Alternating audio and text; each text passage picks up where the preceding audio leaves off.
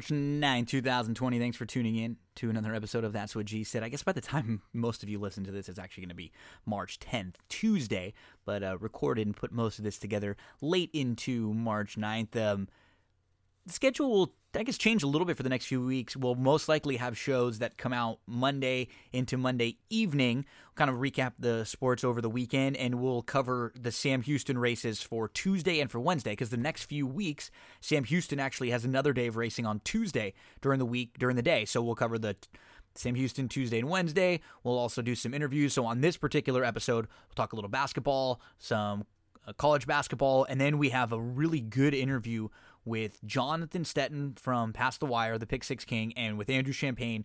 The three of us all talked together about all the news that came out earlier today in the world of horse racing with um, all sorts of trainers, veterinarians, all sorts of different people throughout the industry who have been charged, arrested, um, indictments all over. We basically go through everything. We spend uh, about 50 minutes you know, kind of talking, getting our thoughts all out. So you're going to really want to uh, tune into this interview. And then we speak with Andy Villanueva about the Sam Houston Tuesday and the Sam Houston Wednesday races. So a couple of uh, nice conversations on this episode.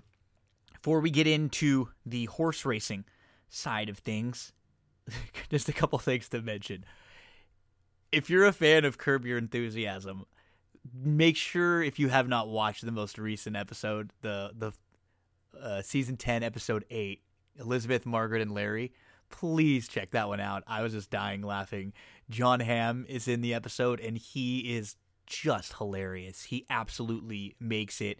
Um, just the gist of what it is. He's he is going to be in a movie that's like loosely based on uh, a character that's like Larry David. So he wants to um, follow Larry David around for the day, and so he starts following Larry around for a while, and he starts mimicking him, and he picks up a lot of his uh, idiosyncrasies, and it's just, it's great. It's one of the better ones uh, of of this season, so uh, um, season ten. So check it out if you're a fan of Curb Your Enthusiasm. Let's do some some quick hits in in the world of sports, but we're gonna do those in just a moment after we hear a quick word from one of our sponsors. Horse racing fans and betters of all kinds, we are very excited to be covering the races from Sam Houston Race Park here on That's What G Said on each and every episode. They're broadcasting in HD, they have bigger purses, turf racing over there, but for me, the key is that 12% low takeout on their multi leg wagers doubles, pick threes, pick fours, pick fives.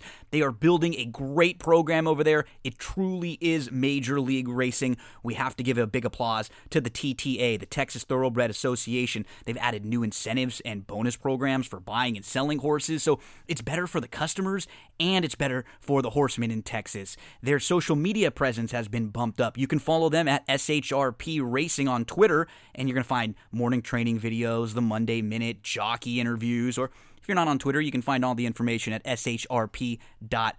They're just working so hard to treat their horsemen and women and the betters right. So let's give them a little bit of our focus. A couple big days coming up. February the 22nd is Texas Preview Day.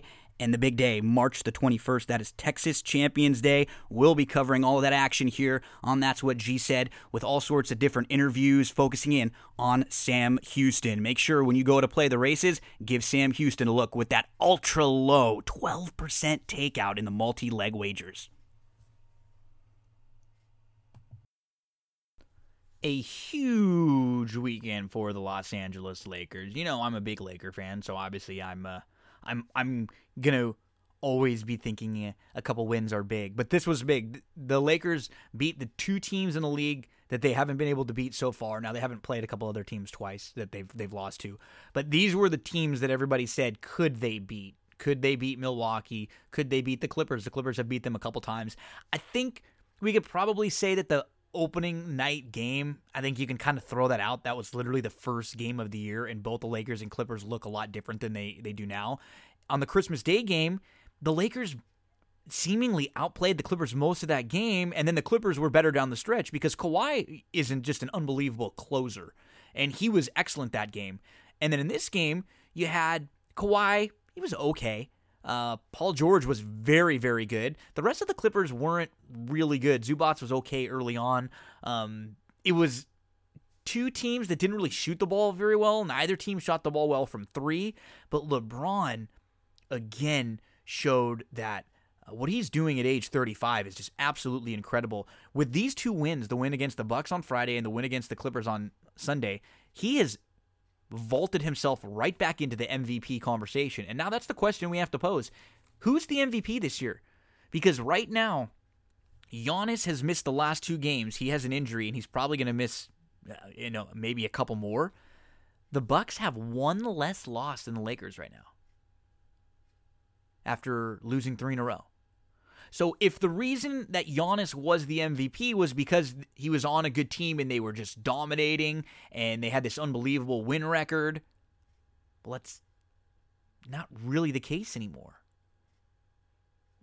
So here here are some of the the positives for LeBron. I think if you look at most of the numbers, and, and I got to be honest, I think I think it is Giannis, but Giannis has been the better player. His numbers and what he's done in less time on the court all throughout the year has been incredible.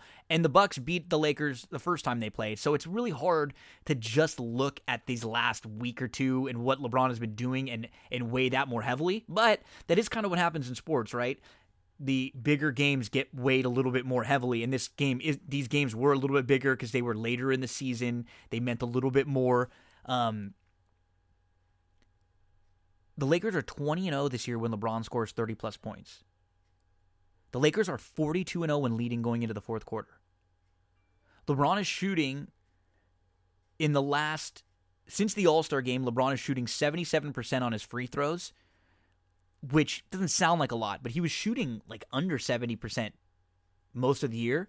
And so he's improved in the last couple weeks. He was averaging five free throws a game before the All Star game, before the All Star break, and now he's averaging eight. So not only not only is he shooting better, he's shooting more from the free throw line. He's shooting better. If you notice, he's been taking a long time in between his free throws, really trying to slow things down. I know LeBron's a polarizing guy. I know a lot of people you've rooted against him your whole life, so there's plenty of reasons to knock, to hate. What he's doing this late in his career has never been done. Only Karl Malone, it, it kind of comparable what he was, you know, when he was producing this late into his career. And it's unbelievable. LeBron is leading the best team in the West. The Lakers have a huge margin now in the West. Nobody's going to catch them. And and let's be honest, I had a, a lot of fights with people before this season. Nobody, not one person, thought the Lakers were going to be the number one seed in the West. None. Everybody. LeBron can't carry this team. Anthony Davis is injury prone. LeBron's going to get hurt. They have no depth. They have nobody else around them. No one's going to step up.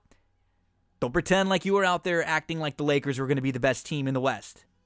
Don't don't act like you were pretending like they were going to have the the best record in the West. Because when I was making bets with a lot of people on who was going to have better records and where the Lakers were going to finish, people were telling me they weren't going to win 50 games. They were going to be just over 500. They were going to be vying for a bottom of the West playoff spot. So what LeBron's doing right now with his on and off numbers, when he goes off the court, the Lakers are just okay, and in many in some cases not good. Now they've improved a little bit because I think the addition of Markieff Morris, and it seems like they're able to kind of fill their their spots a little bit better. It bumps Kuzma down to the three. It gives them a little bit more when he's out of the game. I think it's legitimate that LeBron's in the conversation for MVP now. LeBron LeBron is one of those players where like LeBron could be the MVP every year, right? Like Kobe was like this for a while, Shaq was like that for a while, Jordan was like that for a while. Like it's hard to say that they're not the the best player in the league every year.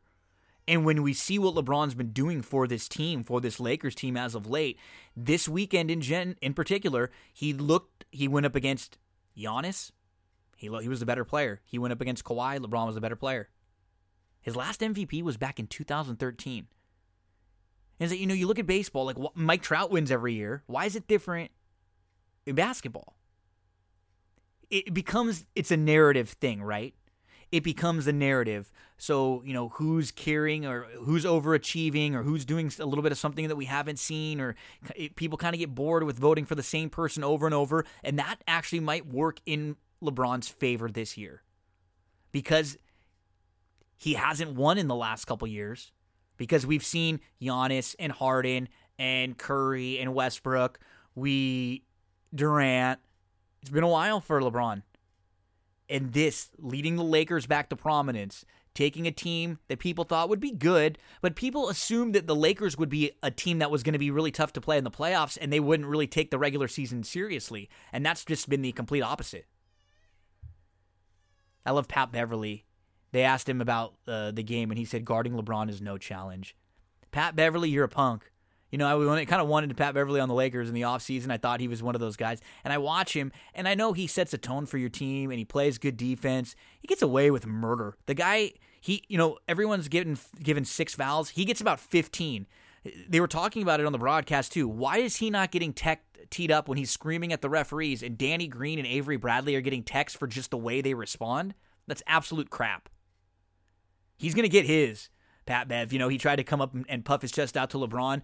You act tough to the wrong person one of these times, and you're going to get yours. So I prefer being tough like that is fine, but you have to let your game speak for you sometimes. And the the issue is, you know, he's not really out there producing, scoring points, getting assists, doing a whole lot. He's just kind of running around, acting crazy a lot. That's what Westbrook says, right? Um, I, don't like Pat Bev's stuff. I do like I, I, like how he hustles. I like how he plays hard, but I don't like when he tries to do cheap stuff. Um, Paul George is awesome. If Paul George is that good, the Clippers, that's just the, that's the next level that they need. Uh, and he this that was basically the best performance we've seen from Paul George until the fourth quarter. He was kind of quiet in the fourth quarter, but he was excellent through three quarters. And Kawhi was okay. Marcus Morris was not good. He kind of shot them out of the game. So now with the with the Giannis injury, we'll see if the Lakers can make up the ground to have that best overall record in the NBA. Uh, sorry if you heard a little Milo in the background. He had his four month appointment today. He's going to be four months on the 12th, which is crazy. So he had a doctor's appointment in the shots. So he had, he actually did really really well. Uh, he hasn't been too upset most of the day, but I think he was a little starting to get a little upset as the night the night settled in. So uh, he was he was trying to say hello in the background. Just wanted to check in and make sure he was he was all good. So let me make sure to give the Clippers credit, right? The Lakers won a game. I think they won it impressively because I don't think the Lakers played very well. The Clippers didn't play well either. It wasn't like the Clippers played great and the Lakers played, you know, great and beat them. I don't think either team played their best, but that that to me is what what made me confident as a Laker fan because I think they also have another level or two to go up, and so do the Clippers. I just feel like these two teams are so head and shoulders above everybody else in the West. And then in the East, it's really it's it's tough. What is Boston going to be like with their young core with Tatum? What about Toronto, who's been really good in the in the regular season? Are they going to be that good if they don't really have a go to guy down the stretch? Um, does it will it matter? And then with Milwaukee, what we've seen with with how Miami was able to defend them and, and, play them tough and what the Lakers were able to do. If you force Giannis to have to make some threes and you force everyone else to beat you, can they do that? Can the 76ers, you know, get together quick enough to, you know, win a couple series and kind of live up to the potential that everybody thought they had coming into this year? You know, then you look at the Rockets, the Houston team that you know, have been trying this new look, no big men uh, style of play. And they've lost four games in a row now. They got crushed by the Clippers, and then they got beat by a couple bad teams, and they're dropped. They're they are down in the sixth seed right now. So right now in the West, if the playoffs started today, it would be Lakers, Grizzlies, Clippers, Mavericks. That that's actually an interesting series. The Clippers are really good, but if Luka gets hot, he could carry you and win a couple games. The three seed is the Nug- Denver Nuggets. They'd be playing the Houston Rockets, and the four or five would be the Jazz and the Thunder. The Thunder, they just keep playing well. They've won three in a row now, eight and two in their last ten. And then in the East, the Bucks, the one seed, will be, would be playing, playing the Magic. The two seeded Toronto Raptors would be playing the Brooklyn Nets. The three seeded Celtics would be playing the 76ers. I don't like that matchup for Boston at all. And then Miami, the four seed, would be playing the five seed, the Pacers there.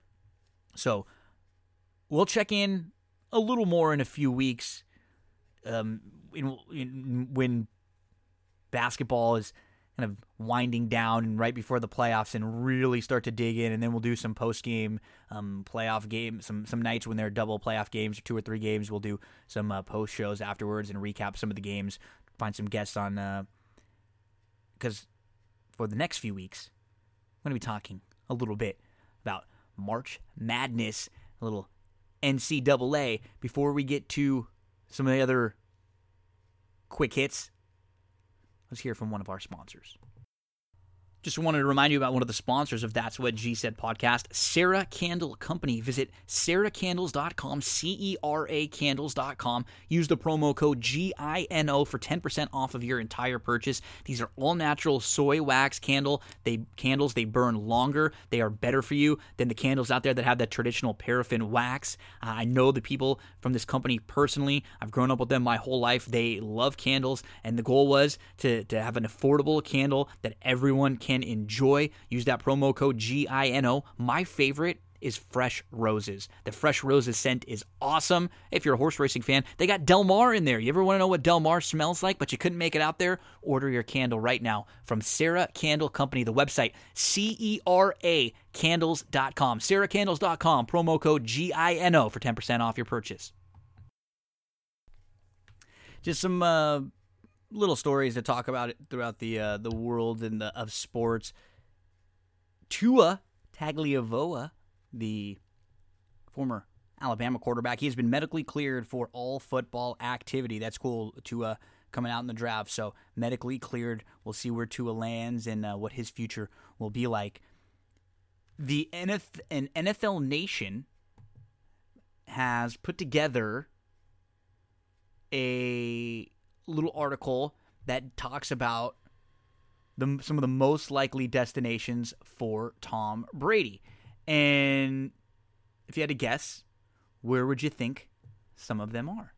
So this one, this article talks about four different possibilities: um, New England, obviously, the Chargers, the Tampa Bay Bucks, and the Titans. They don't think that the Bears are ready to give up on Trubisky yet. Um, don't think that Denver is the right spot. Not sure if Indy or the Raiders are the right spot. But uh, Dolphins, 49ers, they say no. But it seems like they, they have kind of narrowed it down to four. What do you think? Where do you think Brady ends up? I get the feeling he's gone. I really do. I think he's going to go somewhere else. I would not be shocked to see him out here in LA playing for the Chargers. NCAA basketball game uh, weekend, huge weekend, and the rankings changed a little bit. Kansas uh, still up top; they are number one. Uh, Florida State has moved up quite a bit. So some of the teams kind of moving up the ranks. Uh, Florida State, they're up to number four. They won the ACC regular season title. Creighton's up to number seven. Michigan State's up to number nine. They tied for the share in the Big Ten and Big Ten regular season with Wisconsin. Wisconsin, they're up to number 18. Virginia's up to number 17. And Villanova has moved all the way up to 11. Seton Hall lost a couple games last week, so they're down to 16. Louisville dropped down. Um, uh, Louisville has also dropped down a little bit, and they're number 15 in the current rankings. We had a big USC UCLA game out here this weekend. USC got the better of UCLA late on a game winning shot from Jonah Matthews. The Pac 12 bracket will give both USC and UCLA a bye in the first round. So they both finished inside the top four, which means they get the the, the single bye. And it looks like UCLA is going to be playing uh, possibly Stanford, and if so, that becomes sort of a play-in game between UCLA and Stanford, both teams who are are basically on the bubble right now. I, I think it looks like USC has kind of given themselves a really good opportunity to get in with their win. You have to think that unless USC were to get absolutely crushed or beat by 30, um, you know, by Washington or something, they look like they're in. In fact, in a lot of places, they've kind of moved all the way up to the nine line. Um, they're they're like a nine seed, which you know I'd, I'd rather be a ten or an eleven seed because then you get a chance to go down there and play the twos and the threes. You don't have to necessarily play the ones if you you know if you upset someone. So and what we've been seeing is the entire bubble is basically the the Pac-12, right? Like the the bubble is is Stanford, UCLA, uh, Arizona State. Uh, they're all right there. So we'll have Caleb Keller and Keeneland Dan coming on later on in the week because it's going to be a lot of college basketball focus right now on uh, on that's what G said. So for Joe Lunardi, his last four byes were Marquette, Arizona State, Texas Tech, and UCLA. The last four in, which means they have to have they're in that play-in game. Stanford, Indiana, Texas, and North Carolina State. So you can see there was three Pac-12 teams in the last eight teams that are in that are in the tournament. First four out: Richmond, Xavier, Wichita State, Memphis. Next four out: Mississippi State, Tulsa, Purdue, UNI. So brackets, brackets, brackets over the next few weeks. It is that time of the year. The coronavirus stuff is getting a little bit scary too. All sports in Italy have been halted because of the coronavirus outbreak. Uh, games in Serie A and in prep events for the Tokyo Olympics. So um, there's been a big widespread uh, coronavirus outbreak now in in Italy and lots of different things all over are getting postponed. We're also finding out that the NBA, the NHL, and MLB are going to be limiting locker room access from the media. They're going to be closing locker rooms because um, they want to eliminate non essential personnel. So, teams and people starting to respond to the coronavirus stuff. Uh, very scary stuff, and and just hope that you know just wash your hands, try to stay healthy the best you can.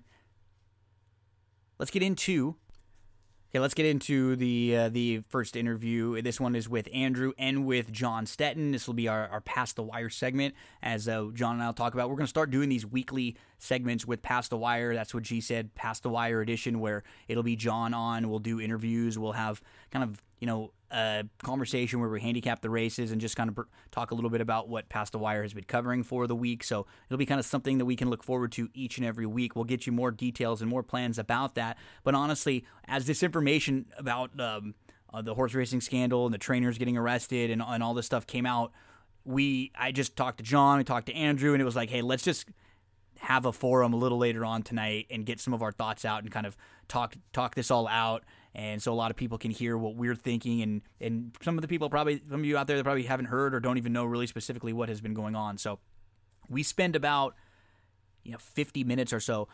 John kind of lays it out. We go back and forth. We all kind of react respond to different things that each other said. I really like this conversation. Kick back and enjoy uh, this talk on uh, you know some of the, the things, the real ugly side of horse racing that we found out today. Uh, unfortunately, we're not surprised by it but we, we give all of our thoughts and maybe what can what we can do from here moving forward. Enjoy this interview. Scandal rocked the horse racing world on Monday, March the 9th. It's amazing. We're recording this right now, and it is uh, a little after 10 Eastern time. And um, going to bring in John Stettin first. And John, we're going to more formally have you know, some kind of a weekly segment with Past the Wire, and that's what G said, where we, you know, do some interviews and we talk horse racing and we have a weekly segment, and we're going to set it up a little bit better in in the next week or so. But when this all came out, we just kind of discussed with each other like this would be a good time to at least get some thoughts out there because this is is kind of crazy. So I'm I'm talking scandal. Why don't you you do a little better job of kind of setting up setting the tone? And I want to let everybody know that Andrew Champagne is on the line with us also. So the three just kind of go back and forth and talk about everything that happened today. So, John, hello. Thanks for joining me. And why don't you kind of set the tone a little bit for everyone who might not have known the story? Um, sure. I, I, I can't say I'd be happy to, but I am no. I'm more than willing to because I don't I don't know that today is really a happy day. Although I am I am cautiously optimistic that possibly some good can come out of it down the road. Yeah. Um, I'm not I'm not 100% sold on that, but you know, as you uh, mentioned, there were indictments handed down today by the FBI and the um, U.S. Attorney's Office uh, against two well known trainers, a couple of lesser known trainers, a couple of veterinarians, and some, you know, other people involved. Uh, namely, the big names are Jorge Navarro and Jason Servis. I mean, both uh, very well known, very high profile, and you know also very high percentage trainers. Um, I can't say that this, you know, for anybody who's been, you, you, know, watching thoroughbred racing for a while, that this should really have come as a, a, a surprise. What what surprised me was that it's taken this long for something like this to occur. And, and, you know, I go back a long way with racing. I remember the race fixing scandals with a guy named Tony Ciulla um, and Con Errico. And, you know, there was a scandal, you know, long ago at NYRA involving the, you know, top riders in the country at the time Angel Cordero, George Velasquez, and Jacinto Vasquez, Eddie Maple. You know, I, I went through all of those things. And this, I would say, certainly rivals that. Um, you, you, know, it was different today. You, you, know, everything comes down to performance enhancing drugs. I've done a lot of research today on what these guys were using, what they do, um, and a couple of things just jump out at me. One is, you know, first thing that really jumps out is the just blatant cruelty and, and neglect towards the animals. Um, and when you get into a little bit more of exactly what they were doing and the effects that it has, um, you'll understand what I mean by that. And the other is really the greed. Um, if we assume, for the sake of this conversation, these allegations are 90% true, then the, the, the, greed in that these guys were doing it so, so often with so many horses they ran um, is just mind boggling to me. And, uh, you, you know, what really, really gets me is you know, people say, oh, it's an indictment against these guys. I look at it a little differently. I look at it as an indictment against racing and how how we we run our sport. And and and the reason for that, Gino and Andrew and, and everybody out there listening, is, you know, to me, when you have a race like the Kentucky Derby, and when you go out of the country and have races like on Dubai Carnival night, you, you know, anchored by the Dubai World Cup, and things like this are happening on those jurisdictions where they're under the most strict uh, protocol and guidelines and scrutiny in the world,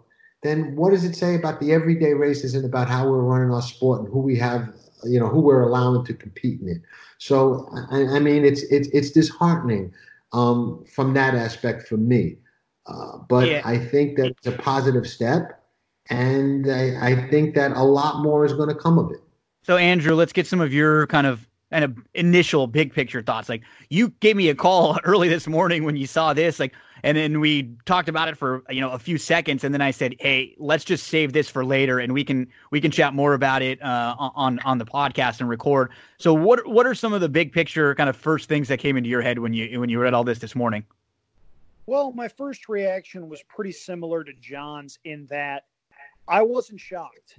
And I don't think anybody that pays close attention to racing or has over the past couple of years was shocked to hear who was involved and that there was some improper behavior allegedly going on. We have to use the word allegedly because nobody's been convicted of anything. Having said that, if you haven't taken the time to read the 45 page indictment, I would strongly urge you to do so. If even 10 to 15% of this is true, it's bad and it's worse than a lot of people could have ever thought possible. If this indictment is 100% accurate, Jorge Navarro was running a drug smuggling scheme akin to what Lance Armstrong was doing in cycling. It was a system wherein everybody had a role. They were actively sneaking stuff, in some cases, past international borders. It's just confounding to me how this went on for so long before anybody got caught, if in fact this is what happened according to the FBI's four year long investigation. Now, the other thing that I would like to point out is thank goodness the Churchill Downs stewards took down maximum security. Yeah. Could you imagine the headlines Kentucky Derby winner running on illegal substances? They're bad enough as it is my goodness, had that horse not been taken down, what kind of a crisis are we looking at? And and John, what's what I think is kind of funny about what Andrew was was pointing at is how and we don't we don't know behind closed doors. So you both were I'm I'm glad you both mentioned like alleged all this stuff. When when we see it written down in the FBI reports, I, I mean it I'm just assuming it's mostly true. There's a lot of stuff that we've they, that these uh, unfortunately these two trainers have said themselves when they were under wiretaps. Like we're not even alleging some things; these are things that they admitted from their own mouth. What what I thought, you know, one of the first things that I was thinking of was, wow.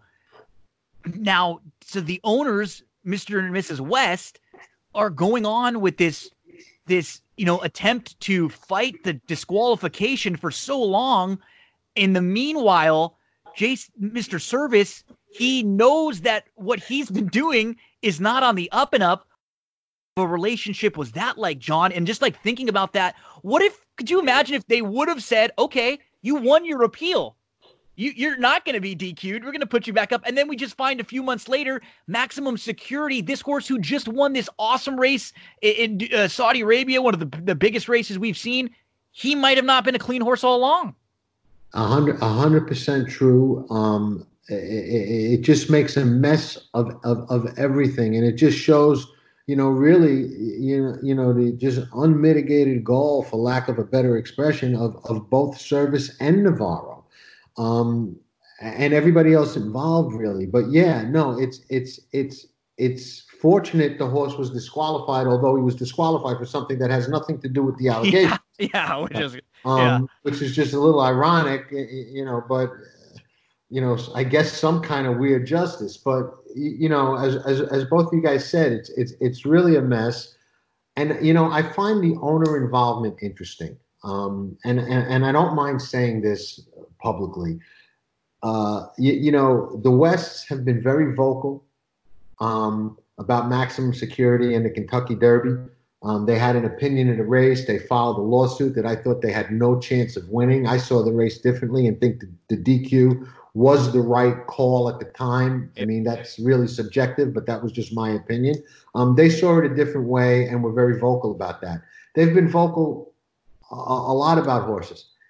I don't hear anything from them now except that we want to hear what Jason Servis has to say. And my understanding is Jason Servis is actually still in custody. In custody, yeah. Um, and and and that's typical of a federal case. In a federal case, you you don't you don't get bail until you see a magistrate, and you know that doesn't happen right away. It could take 24, you know, 36 hours or something like that. It certainly, you know, usually takes overnight.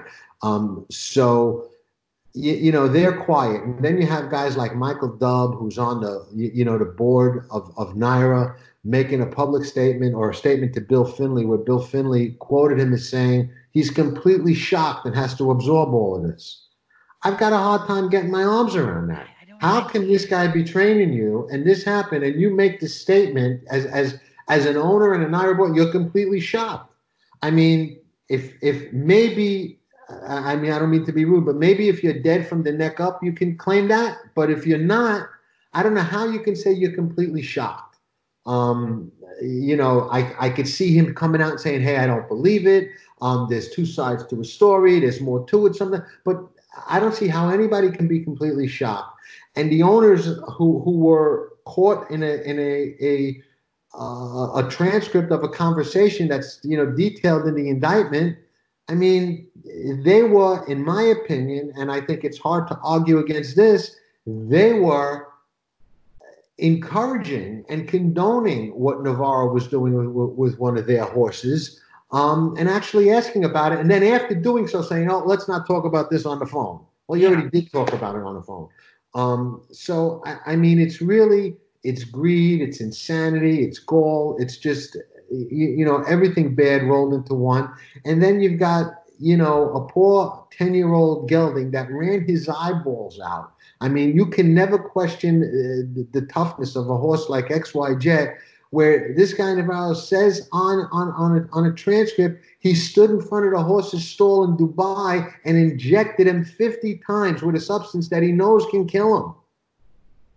I mean, it's, I mean, it makes it, you sick. It, it does really make you sick. sick. And I yeah. know you're someone I see if you follow you online, you're someone who picks up rescue dogs. You love animals. We're all in this. You know, you know, uh, we're all in this. We we love the sport. We love the gambling aspect of it, but we're in it. We love animals, Andrew. I know you're the same way. Also, this is just something that is it's so sad and it's it's you know, we're picking out like one thing at a time to talk about. This is so layered. And, you know, we're discussing this less than what this story's been out for about 15 hours, maybe, you know, and things are just starting to continuing to trickle out more and more and more and more. What, what I find, um, you know, d- uh, demoralizing too, Andrew, is again, who is the, who right now, no matter what, no matter what ends up happening suspensions, lifetime bans, Eclipse Awards getting taken away, any even purses that get redistributed if anything like that ever were to happen. But who's the one group of people that are always going to get screwed? The betters. 100%. Unquestionably. And before we go further, John, I just want to say thank you for bringing up the situation with Nanush. That disgusted me. The fact that an owner was deliberately going on a call, making sure that a thoroughbred racehorse was getting a drug or maybe a king that the owner had to know could kill the horse. My goodness, how dense can you possibly be to be not just allowing that behavior, but encouraging it, which is a hundred times worse. Now, back to Gino's point, the stuff about betters getting hosed, absolutely. I mean, we have been in a situation as handicappers where, again, given the situation with these trainers, with a couple of others, depending on what circuits you follow, you know that there's probably something going on. Horses don't improve that much first off the claim simply by going to a different barn and a different feed program. We're not stupid. We know what's going on. It's a matter of us getting as fair of a shake as humanly possible. And this reinforced that over the past several years on a number of high level circuits, that simply was not happening. You know, I'm glad you said that, Andrew, because I, will I'll share something with you guys. I think I might have mentioned this to you before, Gino, but I, I was a professional player for a long time, and by professional I mean someone who made their living by betting on horses with no, no, no nothing else to fall back on. I mean, if I didn't win, I couldn't pay my bills, um, and I was successful at that for many, many, many years, which is something that there are not a lot of people that can say. Okay, and I lived well. And you know, a couple of years ago, I really scaled back. I, I used to bet good amount of money every year, significant amount of money. Um, you know, much more than the average guy. And I scaled back when the game started changing, and uh, I, I felt that you had to figure, you know, cheating and nefarious actions much too much in everyday handicapping to have what I thought was an edge for myself. So I thought I was a smart guy. And I said, you know what I'm going to do? I'm going to beat them at their own game. I'm going to scale back my handle. And now I'm going to bet 20, 25% of what I used to. And of that 20, 25%, I'm going to bet 90% of it on Kentucky Derby Day, on Breeders' Cup Day, on, on Belmont Stakes Day, on the Travers Day. Where they can't cheat, right? There's no way they're cheating on those days. days. Right. The playing field is level. They're not cheating, and I got a good shot. Shows uh, what I know. Yeah. Um, so to me, when I read in that indictment that you know maximum security was likely running on, on, on performance enhancing drugs when he crossed the wire first in the Derby, and I didn't bet on him in the Derby. Um, I bet on Code of Honor, who I still feel could have won had it not been a sloppy track, but that's a, a conversation for another day. But Shug didn't like uh, maximum security. He's he's made some comments all along. He said, you know, they seem to have excuses. They seem to duck certain races, and and the the trainers, a lot of them out there, it's weird because they're in a, a tough spot because like someone who's clean and who does it right and who does it the right way, what do you do? Because if you stand and point the finger at someone that you you know in your heart you in 99% is cheating, but you don't really have the 100% proof, and if you just stand and point at someone, you kind of come off bitter. So I I kind of like some of these clean trainers, it's like you know it's very comparable to the, the steroids in baseball to me. You know, it's like you have some of these players who they don't want to say anything because they don't want to come off looking looking like the bad guy, even though they didn't do anything. Right. No. 100%. Well, Gino, if I may interject really quick, and I don't mean to cut you off, John, I just got to no, say, it's really good that we're in an industry where hmm. everyone is really, really good at taking criticism, isn't it? Oh, I mean, I horse racing is just phenomenal at taking criticism and taking it for what it is and improving the game rather than killing the messenger. But on a serious note, no, you're absolutely right. And we're in a situation where I got to tell you, if pressed, there's a very small amount of trainers that we can say with confidence are completely and totally clean and trustworthy. I mean, you look at guys like Mott, you look at guys like Motion. Motion yeah. Those are the guys that are handling themselves with class and with dignity. And Motion came off looking really good on Twitter this afternoon with a lot of statements that he made. I found myself nodding in agreement with a lot of them. But it's a situation where it's a tricky landscape for a lot of trainers, many of whom are just trying to make ends meet because all of the super trainers are taking their stock. I yeah, yeah. and uh, along those lines, Andrew, I, you, you know, I agree wholeheartedly what you just said, and you know, one of the things I was thinking about when all of this hit is how many guys are out there, okay, that fall into that category you just kind of alluded to, that are are basically honest, hardworking guys, but feel pressured to push the envelope a little bit just because it's the only way they can survive and compete, and they really don't have anywhere else to go. Um, and and you know, not to condone taking that route, but I could see the pressure that some of those guys must be under to, to, to try and just stay alive and compete with these guys that are really ruining what was, you, you know, what's a magnificent spectacle of a sport when, when done properly.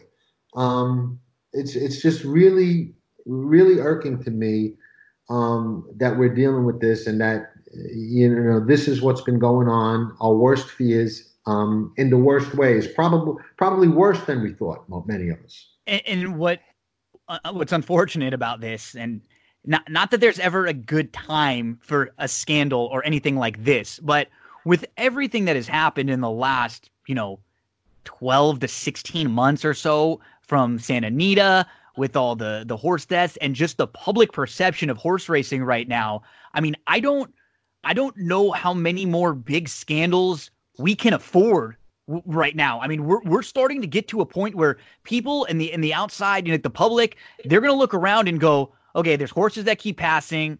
These obviously trainers are literally shooting drugs and killing horses. They're just silly fines that they get slapped on the wrist with a hundred bucks, 150 bucks, 500 bucks sometimes. Get get out of here. I mean, we don't have very much of, of a margin for error anymore, do we, guys? Gino, we talked about this a lot in a prior conversation that we had, but my goodness, a couple of weeks makes a big, big difference. And one of the things that's really been borne out over that time period is it really seems like horse racing is quickly being revealed as something where the people involved in it are making Faustian bargains literally every day and it's something different what seems like every single week. You look at horses breaking down. You look at the issues that sheikh mohammed is undergoing right now with the women in his life and how that reflects on horse racing since his money has impacted literally every single aspect of the sport. You look at issues like this. You look at the fact that horses just don't run as often as they used to. You look at situations like the one with Patrick Biancone, who some people say should have been banned for life when he got caught with snake venom. Now he's got two horses that are on the Kentucky Derby Trail and will likely take betting action on the first Saturday in May. Horse racing, it seems, can't buy good publicity right now. And as somebody that's been a fan of this game for decades, it's beyond frustrating and unfortunately not at all surprising. John, so one, one, one question for you, and, and Andrew, I'm sure you're going to want to give a, an opinion on this one after too. If you're Mr. Dutrow right now, what the hell are you thinking? Oh, you, you, know, I spoke to Rick a couple of days ago. Um, you know, I've been involved in, in, in, trying to lobby for him to get back. Um, and, and, and you guys know, or at least I, I would imagine can tell how I feel about people who cheat. Um, I do not believe that he was a cheater. I think he was mislabeled, um, and I think he was made a scapegoat. And um, I, I mean, I know how he feels. He's he's devastated. You know, he he's devastated, and you know, really is at a point where he can't even understand anymore how what happened to him can stand when when when when this is what's you know, truly going on and has been going on all the time while he's been sitting on the sideline, you know? Um, so yeah, no, the guy, he, you know, he's devastated. He's, he's, he's completely devastated by this, not happy about it, um, cares about horses. Um, you know, these are things that I believe he would never do. um, was never never you, you, know caught doing except for the one incident um, where those syringes were found. And now you've got a state steward that was a, a, a, a steward for 30 years that wrote every ruling at NYRA during the time he was there. And like I said, he was there 30 years. He wrote every ruling, even the rulings under other stewards' names. He actually wrote them because he was the guy that you know was was you know commissioned to do that, or, or you know was kind of his his his role. Um, saying that you know the needles were planted and they knew they were planted and they've openly discussed the fact that they were planted. Um, another major issue for the game, in my opinion. Um, you know, I think if nothing else, racing in the past couple of years have has shown as an industry we are not capable of policing ourselves. Um, we've had enough chances. We can't do it. We need either a, a an outside regulatory body and a commissioner and a, and, a, and a central governing system, or we need the Horse Racing Integrity Act, which will probably never pass, and if it does, it's years away. Um, but but we need something other than saying, okay, well now we're going to rah rah rah rally and get together, and we're, we're, we're going to clean up the game, or we're going to finally do some reform, or we're going to make it better. I think that ship has sailed. In in all honesty, we've been saying um, it for a long time, and there's been like you you you named a few different incidents too, John. Like we this isn't the first thing. This isn't the first time, and as, as we've we've all three hit on repeatedly, it's it's only surprising when you see it written down, and it's surprising that these guys are now behind bars or they or they were in you know in holding for today. That's the only thing that's surprising about it. Nothing that that was said really. Like that doesn't surprise because we've seen it. We know we hear it. The betters are the are, are the smartest people when it comes to it. We all know because we're handicapping these races every day. We're looking at the figures. We're looking at the numbers going why did this horse improve five lengths? Why is this horse wheeling back so quickly and re-braking? You know, things that don't make a whole lot of sense. And I, I think what I've been the most bothered by in, you know, I'm a Dodger fan. We're seeing all this cheating that's been going on in baseball right now. And what bothers the hell out of me, obviously, it was, you know, it, the Astros and now possibly the Red Sox, the two teams that beat the Dodgers in the World Series. And what's the most frustrating about that cheating and this cheating right here, and I guess any cheating in general, is that I feel like if you're doing something wrong and you know you're doing you're doing something wrong, why are you going to be so brash and out there and like try to fight the people who tell you you're doing something wrong when you know you're wrong? Wouldn't you just be quiet, kind of go about your business and try to fly under the radar? Yeah. Gino, I got a couple of things here. First of all, it was one to nine that you would bring up the Dodgers at some point in the conversation. so if you're listening and you took that bet, go and collect your money. Uh, secondly, with regard to the Rick Dutrow situation, the one thing that I will say is this if Rick Dutrow got 10 years and 10 to 15% of what the FBI is saying happened is true, I never want to see the names Jason Servis, Jorge Navarro, or anyone else in that complaint in the racing form as a licensed trainer at any track ever again. That's the standard that's been set. Live up to it right now. I, I agree, and you know something that a lot of people don't don't talk about. It's been mentioned a little bit, but you know you mentioned these horses, you know, drastically moving up, and even the indictment talked about Shecky Shabazz um, moving up after Servis had him, and you know there was a, a, another horse. What's that horse's name? Mac- Managone or Macagone that broke the track record yeah. at Saratoga last year off this off the Servis. McKagan. McKagan, right? Um, you know what a lot of people don't talk about is the flip side of that. What about when somebody claims off of them?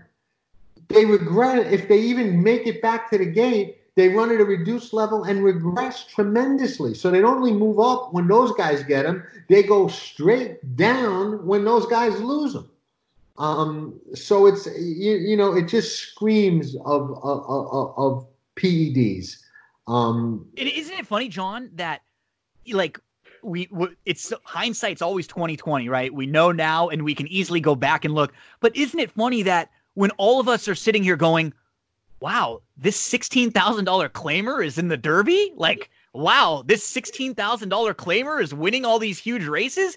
we don't really see $16,000 claimers doing it. It was like we all had the biggest slap in the face right in front of us. We literally were all watching it go down. I was at Saratoga the day that Shifty Sheik, a $25,000 claimer, ran slew of gold to a, to, to a neck for Oscar Barrera. Um, this, this is not a new thing. Um, you, you know, it's been around in this game for a long time. And, you know, the tough part of this is that the cheaters will always be a step ahead of testing. Yep. Um, it's always been that way. Well, you heard, that's what the one of the, the vets had said, right? When they were like, they were in, in one of the indictments, they're talking about how they don't, don't worry, they don't even have a test for this in the U.S. yet. Right, exactly. And you know, one of the things they were doing, they were using those blood builders, which, which, if you know what they do, um, they increase the red blood cell count. So you come up clean on most tests unless they do a test to determine whether the blood, you know, the red blood cell count is elevated. And if you have a lot of red blood cells, you know, you carry more oxygen, you don't get tired, you regenerate. You know, it's it's it's a significant edge. So they think of everything, not only testing, but they, you know, they use stuff that if you do, you know, test for, you, are going to come up clean. You know, so it's those guys are always a step ahead. Um, it's like that Balco guy in the in in in in the yeah. steroid scandal in, yep. in racing. You know what I mean? They're o- always a step ahead of, of the testing.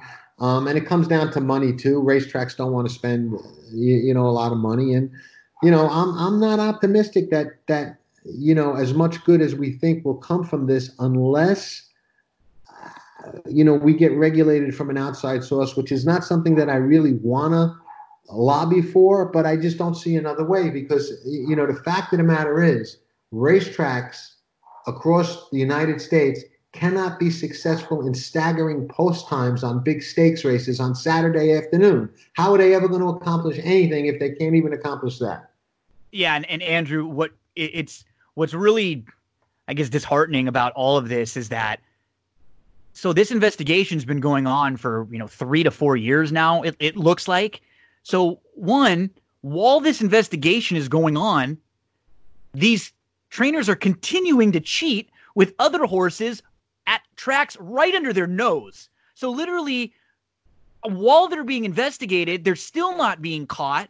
Like, what does that tell you about the level of testing, the level of like what these racetracks are actually able to do overseeing things because they were getting looked at by the FBI, but they're still cheating at other tracks and the tracks aren't able to find out about it. It's like, how is this still happening? Okay, I'll, I'll break my response to that down in two parts. First of all, I'm going to play devil's advocate on the length of time that it took because okay. clearly the FBI did their due diligence. And if you read that 45 page report, it's clear a lot of work went into that and I'm not entirely sure that they're done releasing indictments just mm-hmm. yet. Usually, this stuff is the tip of the iceberg, and we're hearing more and more stuff come out even as the day is going. I mean, the harness world so, got rocked. There were a couple of like Nick Surick is the second leading trainer in North America yep. for, in harness, and he got popped. A lot of the same vets that treat the same horses for thoroughbreds and harness race and uh, the standardbreds. Yep, exactly. And here's a question for you, and then I'll get to my second uh, part of my answer going to what was said about Nanush, the partners in that horse own a lot of horses. You think that's the first time they've yeah. asked that question to a trainer? Yes. I don't think they're done. Now, for part two, I'm going to counter your question with a question. Look at Monmouth Park's entry box. Would Monmouth Park have been able to fill races without Jason Servis and Jorge Navarro last year, or the year before that, or the no. year before that? I'm not saying that there was anything nefarious going on there, but I am saying that there's a lot to consider from a track perspective as far as making sure that dirty players are run off. How can you be trusted to do that when those dirty players have so much of the bloodstock on the backstretch? We need independent oversight. I'll agree with John on that. The question is who is going to appoint these independent overseers if it's Congress, that makes me queasy. If it's PETA, that makes me even queasier. John, to kind of go a little farther on a point that you had just made a little while ago, what I think now we can start going back and looking at numbers and stuff. And there was a, a good um, kind of tweet thread that was posted earlier talking about this is O'Krunk on Twitter talking about looking at Navarro and Servis claiming data. Servis only claimed twice from Navarro. Both the same card on September 30th, 2012 at Monmouth. Navarro only made one claim from Servis on September 23rd, 2012. You're telling me that these two who claim a ton of horses at all levels don't accidentally claim a couple horses off of each other? I mean, by accident, just by the sheer now number of horses that they run. Well, I I, I think they consciously avoid. Claiming. Yeah, yeah. I think that, that that's obvious. I mean, you, you know, one thing that the indictment made pretty clear is that you know they were in communication with each other um, about what they were doing. Um, uh, and, and now you start I, thinking about like at a like Andrew was just saying at a place like Monmouth, how easy would it be for them when they have a couple entries in one race in small fields to just completely dictate an entire day's worth of races? Not absolutely, you, you know, and and and getting back to what Andrew said about you know tracks kind of you know maybe looking the other way because these guys are filling entries we know we have horse shortages. We can't fill entries. Look at Santa Anita right now. They're running what, three, four days a week. With they just canceled Friday, you know, five days out because they think it's going to rain. Just to you know, because that rain, quote unquote, you know. Yeah. You think they're looking to throw anybody out of there? I don't. You know. Um. And and what's funny, just on that, the one that they did throw out, Hollendorfer, they didn't have any information like any of this stuff at all. He know, gets I'm so, I'm so glad you said that because you know there, there was a, a, a trend on Twitter today where people were saying, "Well, what can racetracks do if there's no proof?" They can essentially do whatever they want. Look what yep. they did to Hollendorfer. They can go up to you, me, or anybody else and say, "You know what? We deem you undesirable. You're barred because we don't think you're in the best interest of racing, and you can't come on the grounds anymore." They, they did, they did it years ago. I don't know if you guys remember a, a, a, an owner named Michael Gill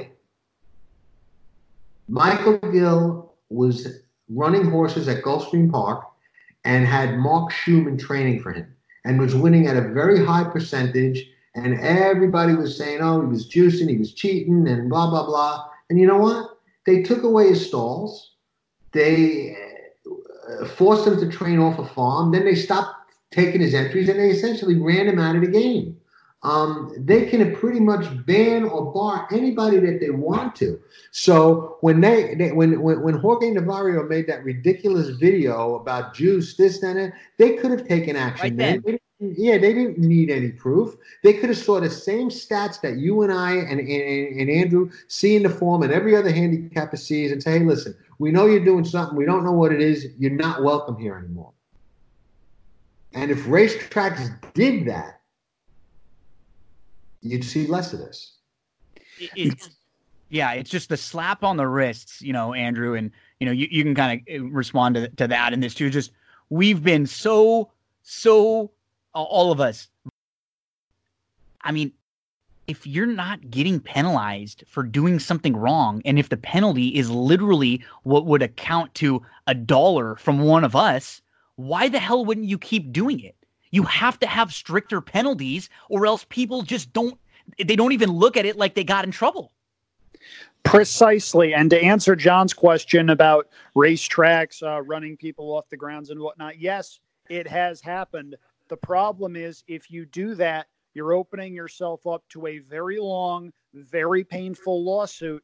And when people get put in that situation where their livelihoods are threatened, they become desperate, desperate people. My guess is that the people in custody right now are likely giving up a number of people that they've worked with or yeah, for no, you're right. backstretch in order to get shorter sentences or leniency or what have you.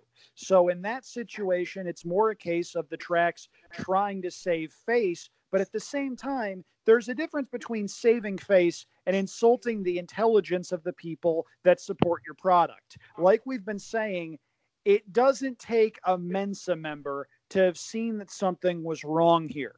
And the fact that it took this long for someone to take some sort of action on it, that's doesn't reflect well for racing at a time where racing really cannot afford, as you mentioned, Gino, to take many more in the way of unfortunate self-inflicted PR hits. So, John, we we've seen now it's confirmed that Um, all the horses trained by Navarro in Servis that were entered Wednesday, Thursday, and Fridays have been scratched. Um, Darren Zocali was tweeting out about some um, trainers in the harness world where some of their horses have been getting scratched. So, what what happens next now? What happens to these horses at when they go to others? Like what what's going to happen? Like what like you said, we keep think we keep hoping that things will change, but what what really is going to come next? Well, I you know I, I heard a rumor um, from from a pretty good source that Maximum Security would be moving to Bob Baffert's barn. I believe that's yeah, probably wow. true. Um, I got a call this morning from a trainer friend of mine um, who got a call from one of Navarro's owners saying, "Listen, will you take my horses?" And he was asking me, you know, what's your opinion? Should I take them or should I not? You know, um, so that that's what's going to happen. These horses will move to other barns. Um, some of them will never make it back to the races, and they'll just fall by the wayside. Um, because they probably can't run without the aids that they've been getting, you know, because some of these nerve blocking aids and stuff like that, you know, you take that away and these horses are going to be, you know, aches and pains and not be able to run. Um, so you'll have some that just fall through the wayside and don't make it back to the track. And you'll have others that just move into other barns. Um, and, and, and that's what will happen with those horses. You know, the, the, the rest of the aftermath, you know, we'll have to see. Um, but if I would have told you a week ago that, you know, Joe Sharp would be a good guy in racing by next week, you'd have told me I'm nuts. so who, who knows what's going to happen, you know? Andrew, when you were watching that race or when you saw the replay of the Saudi Arabia race, you saw maximum security uh, uh, do what he did. I mean, I'm watching that race. He's struggling throughout. He's under a drive. He looks like he's absolutely done prior to the top of the stretch and like he's about to back up. And – and then he just keeps finding. And that is just not the type of trip you ever see a horse win in when they're under a drive for so long and they just keep finding a little bit more.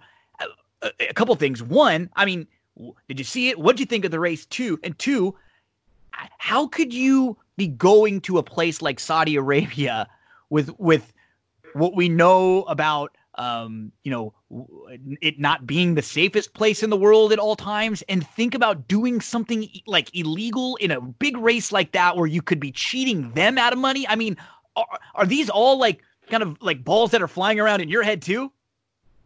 I got one thing to respond to that with, and I'd like to expound on something John said because I think this is fascinating. The first thing to answer your question Saudi Arabia wanted American style horse racing. They got it. Yeah. End of story. Yeah. And to tack on to what John said, this is what I found fascinating because I'm a nerd. Sharp Azteca was bred to 195 mares last year. 195. John mentioned that there are some horses that simply cannot run without the use of some of the substances that were laid out in the FBI report. How many sires are standing right now that would have fallen into that category and that are passing along these genetic deficiencies to the thoroughbred. this is point. why the thoroughbred breed is getting weaker and weaker and weaker, and why horses are running less and less and less.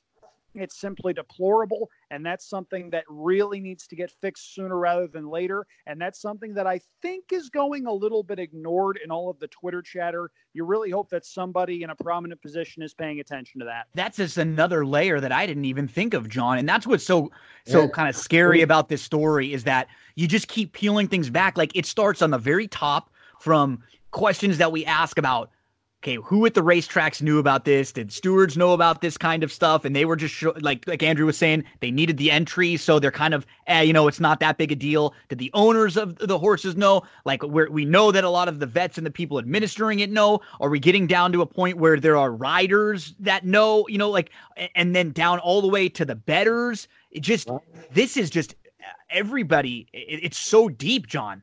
Well, let me ask you two questions, and and, Andrew, the, the first one is really for you because you you kind of brought it up, and it was something I was thinking about all day.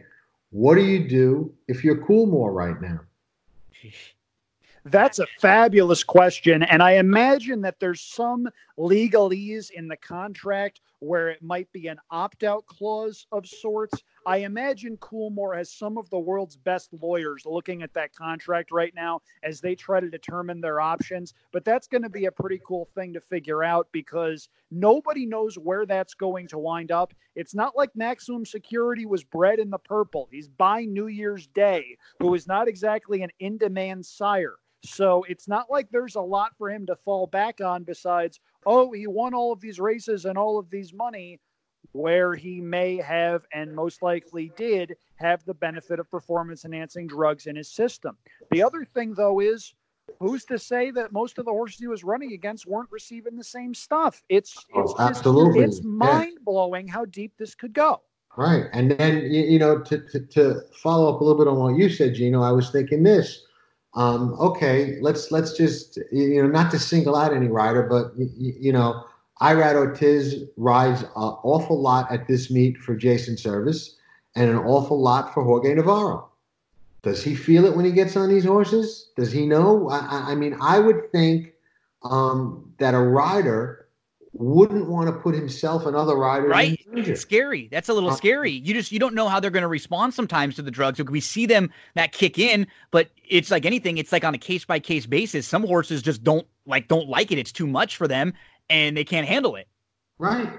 But you know, do these riders feel that? Do yeah. They, how, how deep is it going? That that they're being put in in in harm's way when they get on these horses that are, are saddled by these guys? I mean, that's mind boggling to me this is um, a, story that is just i mean it's going to be i think day by day we're going to continue to find out more and more and more. Um, so I'll, I'll, give you guys both like a mi- another couple minutes if you have anything else uh, about this that we haven't mentioned any other layers of it that you want to talk about. Um, andrew first i mean is there anything that we haven't hit on that you that you, you're thinking or that's kind of you know spinning around and uh, and and and you want to get out I want to hear more from the owners that are involved. We've heard some stuff from some owners, and there's more that's out there. I mean, I understand that we're probably not going to hear a lot from the owners of Nanush for various reasons, but that's the intriguing soundbite that I want because if it's a certain enterprise, whether it's one part owner, another part owner, or another part owner,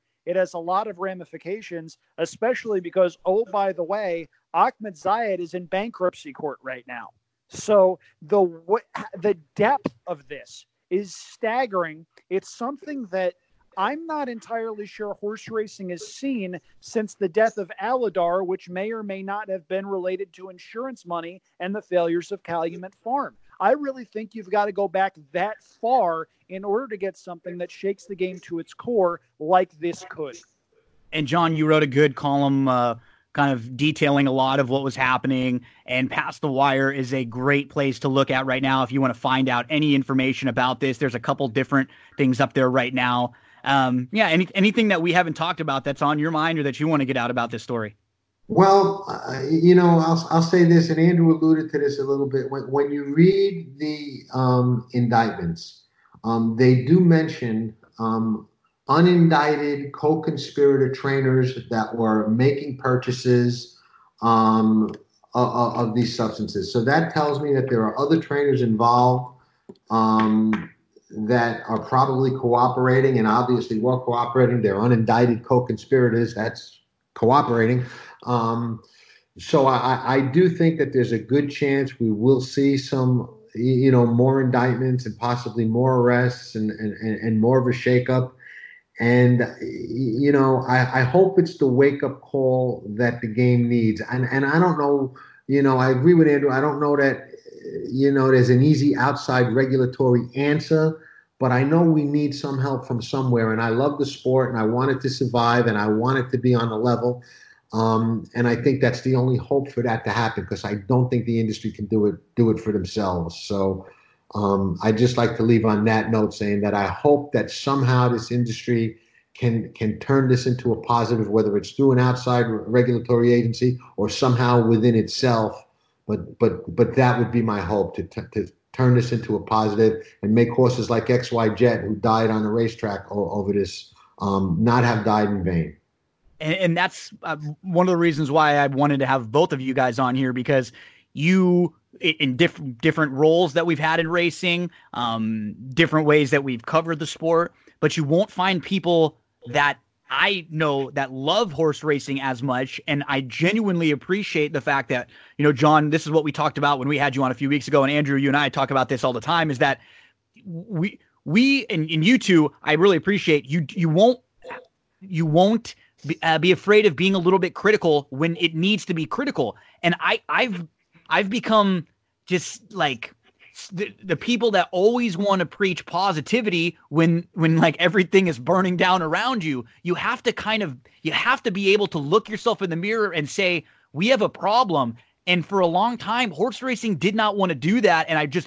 I think you guys are great follows. And John, we're gonna, you know, work out some kind of a past the wire segment we've been talking about where we're gonna do, you know, that's what G said, past the wire weekly, where we we bring on some people for interviews and we're gonna talk with you each week. I always love the conversations. And Andrew at andrewchampagne.com, you're you're always doing the same. But I think we've done ourselves a disservice for a while when we have people that are covering the sport that don't cover the things that are happening in the sport.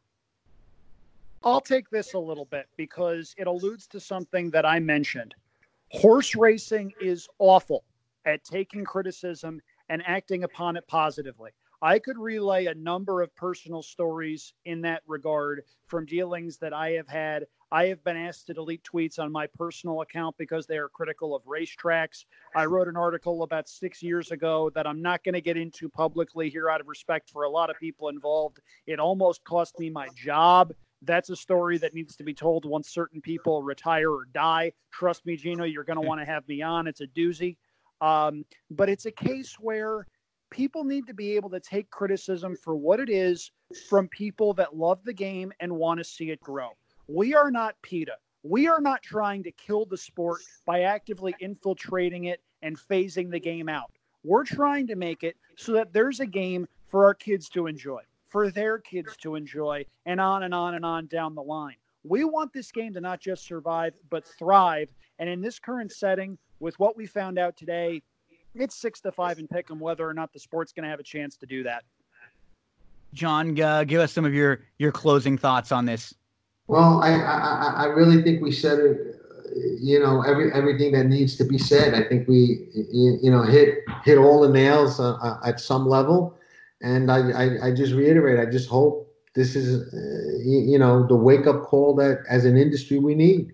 John, um, give give us the, your your information, uh, the stuff for Past the Wire, and where can we follow you on social media?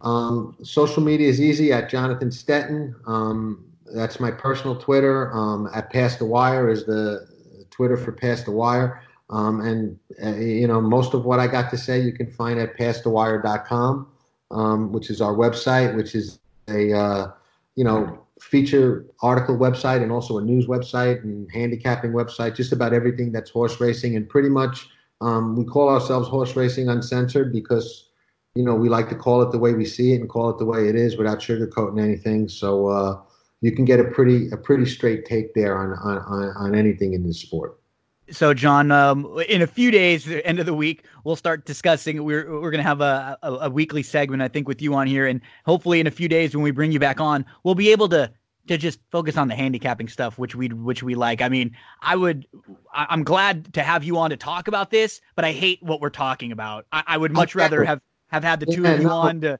handicap a full card from gulfstream you know what i'm saying? Yeah and we, we, we do pretty good when we do that so. we do. Yeah we do. So great, John. Thank you so much, Andrew. Give us uh, out there your plugs. Where can we find you, and what are you working on? Sure. AndrewChampagne.com is my personal site on Twitter at, at Andrew Champagne. Constantly writing stuff for a bunch of different outlets. I'm writing stuff for OddsChecker US. I just started writing stuff for Bet America. I'll be going to Las Vegas next week. Really excited about that. Incidentally, Gino, my dad says hello. Nice, uh, Dave going to be a lot of fun. Looking forward to that. You're going to want to follow along for both horse racing picks and some sports betting picks that I've been uh, that I've been pretty lucky with over the past couple of months. Andrew, John, I really appreciate it. We've uh, spent over 45 minutes here. I think we got all the the majority of the stuff out. And as uh, information continues to, to fall, we're going to be following you along because I always appreciate getting both of your opinions on everything. So thanks a lot, John. Thanks a lot, Andrew. And look forward to talking to you guys again uh, on That's What G said very soon. Thanks, guys. And a pleasure being on with both of you. Awesome stuff. Okay, folks, we'll be back in just a second. We'll uh, do our final closing segment here, but a big thanks to John and to Andrew.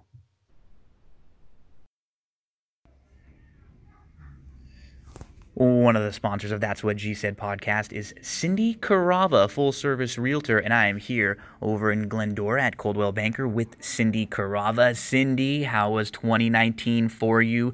Tell us uh, a little bit about what uh, what kind of stuff you were working on. Hi, Gino. Thanks for having me. Uh, 2019 was just really great. Uh, I had a great year uh, selling homes all the way from Altadena, Arcadia, Monrovia, out to Upland and Ontario just recently. Um, the market has, been uh, really good. Um, we're looking forward to 2020 with an increase in home prices about 5.8% this year, opposed to last year where it was a little softer. We saw uh, more like homes averaging about 3.5% in increase in value. Um, it's also looking great for buyers. Uh, the interest rates right now are going to be staying under 4%. So if you've been on the fence about thinking about buying a home, home, now is the time to do so with interest rates still staying low. And you offer more services than just the buying, selling, and leasing homes. Tell us about some of the other services that you offer and what a full service realtor really is. So you're right, Gino. Besides me being uh, a full service realtor of uh, finding properties for my clients to buy or selling their homes or finding rentals for them, um, I also have a plethora of resources like uh, handyman, contractors, electricians, plumbers. Uh, I even, if like I said, if you're thinking about getting a home loan, I actually work with two great lenders that I can recommend to anybody and you're all over the internet, social media, websites. Let us know some of the places where we can find you. I know I've seen some reviews on Yelp and on Zillow. They, everyone always has positive things to say. Everybody hears me raving about you all the time. But where can uh, everyone else find out information about you or contact? Thank you, Gino. Yeah, I am on Facebook and Instagram and LinkedIn. Um, and uh, you can contact me on my website, which is www.cindycarava.com, or my email, which is cindyc.realtor at gmail.com. Or feel free to call or text me on my cell phone, which is 626 394 6400. Cindy is awesome. She's one of the kindest and most genuine people I've ever met. I promise you, you will enjoy every minute you interact with her. So thank you very much, Cindy. Uh, appreciate all of your support from That's What G Said podcast. Thank you, Gino. Have a great day, everyone.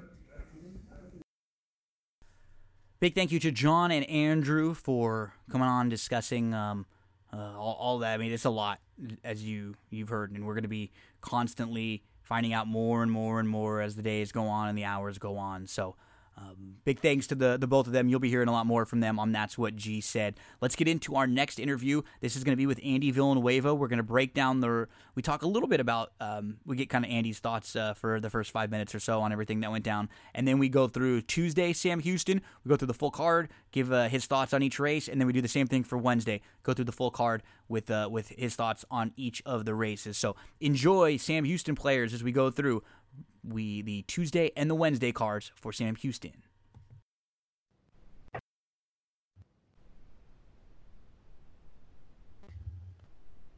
back for uh, another episode of That's What G Said podcast. He was very good handicapping Sam Houston last time we talked to him, and he's one of the folks out there who handicaps Sam Houston each and every day. It's our good friend handicapper Andy Villanueva. Andy, how you doing today?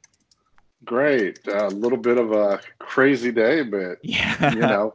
It wouldn't be a Monday racing Twitter if it wasn't crazy, right? Right. So before we get into the Tuesday and the Wednesday uh, handicapping for for Sam Houston. Just uh, we talked a little earlier in the show with uh, with Andrew and with John about everything that went down. Just kind of give us some of your thoughts. Now we know that uh, Jason Servis and Jorge Navarro were among 27 uh, alleged by the government to have administered illegal medications. I'm just reading the headline right from the DRF, and this was actually even more than just thoroughbred. This got into the harness world too. Um, this is just a, a scandal that is a, a massive, massive magnitude.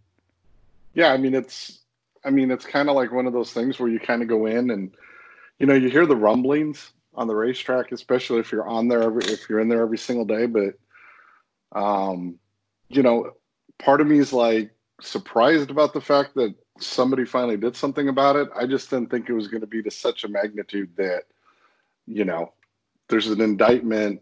One guy's facing 20 years, another guy's facing five to 10 I mean, it's crazy when you think about it, but and this is happening. Thing, Like all while the maximum, like the, the investigation has been going on for the last few years. Like while I'm just tweeting later day, like, man, I've never really been a maximum security fan, but this course really impressed me today. You know, like, wow, way to dig down deep. It's just right in front of our faces, you know?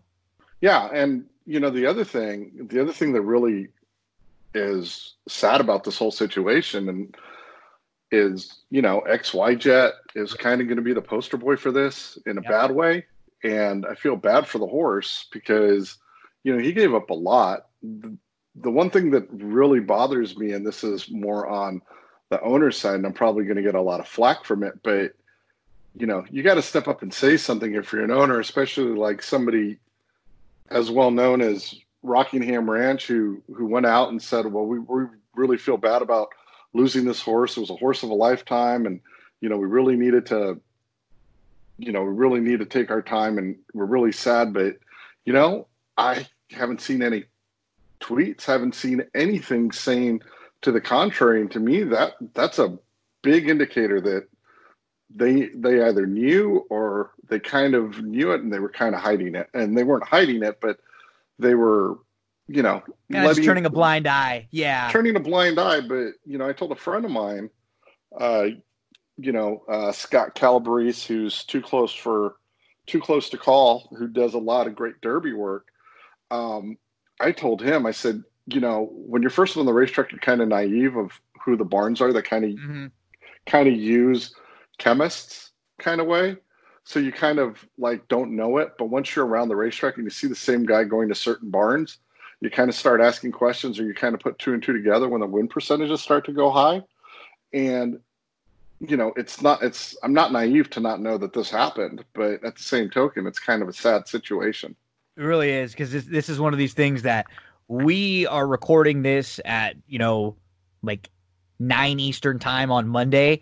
And this has just been out, you know, not even for 24 hours now. This, this is like all, and there's so many layers to this now with, you know, from everything that we're just reading and, and all these charges to now these, these people are under arrest to even the, the little things that it comes all the way down to, man, I feel bad for how many different betters have gotten screwed in the last decade, right? Betting against or in a race where where you're looking at these horses going, there's no way this horse can step up into this spot. I mean, the the perfect example is one of this is like we're all scratching our head going, there's a horse that was a 16 claimer that's winning the Kentucky Derby, you know, finishing uh, crossing the wire first in the Derby and winning these major races all over. That just doesn't happen. And so I'm I'm going to go and say that service i'm going to go and say that and it's going to sound like i'm naive but i think i'm going to go and say that yes i think a part of it was the horse may not have been a maiden 16 claimer when he first ran sure. you know cash a bet kind of deal but you got to kind of there are certain times you look at that those races that he runs and you know you read about what some of the some of the situ some of the medications are using are and you're like that's why he bro- rebroke in the saudi in the he's saudi, looking like he was struggling. and, i mean they were yeah. he was under a drive. And, and like a, it feels like those are the kind of things that your average horse kind of that's when they back up they don't keep yeah. going they don't kick no. in another gear and that's you know, it's just been there's so many of us of betters that have kind of it's just, it's just left a sour taste in our mouth. And as as this continues to unravel layer by layer, we're gonna keep discussing it and we're gonna keep like responding and reacting to it. And uh, I'm sure when we have you back on again to talk more Sam Houston in a week or two or whenever it is, there will be a lot more to this story. Now, I just wanted to get some of your uh, initial oh, yeah. reactions. And, and, I think I tweeted out. I don't think that this is the end of what we're hearing. I think no. there's going to be some stuff that we're gonna find out about the West Coast because I sure. Oh, you, it's. Do you think it's I've, just in one salt, small located place? No way. No, and I mean, come on. I mean, I I know we've both been on the West Coast. You're still there. I mean, we know. I know for a fact there are certain trainers that are winning at a high percentage that just, just I, I just don't buy that they're winning at a high percentage because they put horses in the right spot. Yeah, yeah, it's just uh, this is it, it's this is one of those things that's weird. It's good. It's good and it's bad, right? It's good that we're we're finally kind of starting to crack down and and maybe this will be a start of something. But this was definitely not the time for another big scandal in horse racing after what happened last year. And you know, you you get one or two more of these, and and the public perception, a lot of people are just going to say like, what is this still going on for? You know, and and that's we're, we're, it's it's a little scary because we're not we're starting to get to the point where we're not too far away from that now, Andy. Oh no! I mean, I think uh, I read somewhere it was either Greg Bernick, it might have been Greg Bernick that that tweeted out, you know, we're all waiting for the Horse Racing Integrity Act to take to be approved, but that's five, maybe six years down the road. Horse racing may not have five, six years. Yeah. They may only have two years because it's all self-inflicted. It's nobody can touch us, and now all of a sudden they're finding out. Oh, wait a minute, hold on. Now with now today's day and age with social media, things don't get hidden very long. I mean, I was no. driving driving to work this morning and I saw a tweet from Ray Paulick saying they're shaking down barns and I'm like the feds are shaking down barns. This is not good. That was a first yeah. thought process. It, it, it's going to be little like you said this is just the very beginning, and we're going to find out little by little by little more and more and more as this continues to go on. Um, but hey, we, you know, we could sit here and, and, have another really long conversation about it, yeah. and uh, we'll, we'll transition over to the handicapping because I know it'll be nice to kind of, for a little while at least, focus back on the horses tomorrow and and be playing some Sam Houston and you know spend a couple hours where we're we're trying to make a few bucks and maybe think think some positive versus a, a lot of the negative that we've uh, been, been going through the last 24 hours. And one thing that's really cool, Andy, I mean, it's been an unbelievable meet so far at Sam Houston. We've seen a lot of the numbers go up, uh, lots of positives all over the place. And now what's cool for the next few weeks of the Sam Houston Thoroughbred meet, we're going to get an extra day of racing now. So not only will it be the Wednesday uh, afternoon racing with the Friday and Saturday night racing. We're going to get Tuesday uh, day action, which kicks off tomorrow. Yeah, and you know the best part about it is I think they've they I think Sam Houston has done a great job of being able to promote the racing here, um, especially with certain different you know events like the dog race, like corgi racing and camel, camel and, and ostrich uh, races ostrich, and all that. But yeah, but you know the product speaks for itself, and Good you know, if, if it was any indication, it was Friday night when I was out there and amongst the people and just listening to how excited they were and you know how cool it was to be out there and making a little money, especially when the big horses started winning races there. Okay, let's jump right into it because we uh, we have two racing cards that we're going to talk about. So we'll just kind of quickly touch on each of the races, give some of our thoughts, and then and then move on. Um, and it looks like on both the Tuesday and the Wednesday cards this week, we're going to get the double pick five situations. Uh, I think where you can play the early and the late pick five. So let's go to race number one on Tuesday. 15 claimers, non winners of three. The one, Bella Alacida, is going to take a lot of money for Asmussen. We've seen that Elliott's going to be coming over and riding now on, uh, it looks like Tuesdays and Wednesdays, I think, at least for the next few weeks. He picked up a couple wins riding uh, for Asmussen last week. And so he he's going to be aboard the one. Bella Alacida, who's probably going to be tough in here. And then we have a horse like the six headlining, who's been really, really good since coming to Sam Houston and sharp. Won two races pretty nicely. Um, I, you know, I thought the seven City on the Nile was was probably one to include coming back to the dirt here and the slight cut back to seven. Um, how do you see this first race? You know, I I like headlining. I think right now she's yeah. in she's in such good form, and you know, Matt Hurt a Bear is is winning at such a high clip there that it's kind of hard not to not to include her in any tickets. But I actually like broke financing here on the far outside nice. in the first race here. Twelve to one. I think she's twelve to one on the morning line, but you know she's coming in from Turf Paradise. Or I'm not Turf Paradise, Turfway Park, and that synthetic to dirt angle. Sometimes people don't like it. Here, it's kind of been kind of weird some horses really take to it and some don't. And I don't think this horse really wanted to run. This horse has won both races on the dirt, and I think she'll probably go back to that that form and run a bit a bit better race. And Tommy Short's had a good meet here with with limited stock, so I don't mind going with broke financing. You got to use headlining with the way her form is. And you know, another horse that might take that might not take a lot of action, but you got to take a look at is first off the claim for Diodoro with Nocturnal Mission. Yep. So yeah, I think we hit on a, a, lot of the the contenders there in that opener, which kicks off the uh, the early pick five. Let's go to race number two, which starts the pick four. If you're more of a, a, pick four player, and what's great about all of these wagers, they're all doubles, pick threes, pick fours, pick fives, all 12% take out that industry low. They're going to go five furlongs sprinting on the turf in here. You know, the the one Tashara with the inside speed hasn't raced in a couple months, but will probably be involved. I thought this was actually a, a more of a wide open race, though. I mean, I could start building cases for some. I'm going to throw the four in in some of my exotics. Um, I thought the the six take the over. You know, with Parker jumping aboard. Um, if you kind of key in on a couple of the grass races, they're not that bad. You go to the outside with Cat's Candy, who's in nice form. I mean, I, you can build cases for many in here, Andy. You can. I I really like. I really like take the over in the spot. I think I think the trip is perfect for her. I think the way she her running style is going to be perfect for this racetrack and. Uh, you know, CJ Thoroughbreds and Calhoun wanted to get her on the turf last time and it got taken off. So they're bringing her right back into a turf spot, and she's going to be tough in that spot with that with that sort of thing. I think she's pro- right now. I'm leaning toward her being my best bet of the day because I just think it's going to set up for her really well.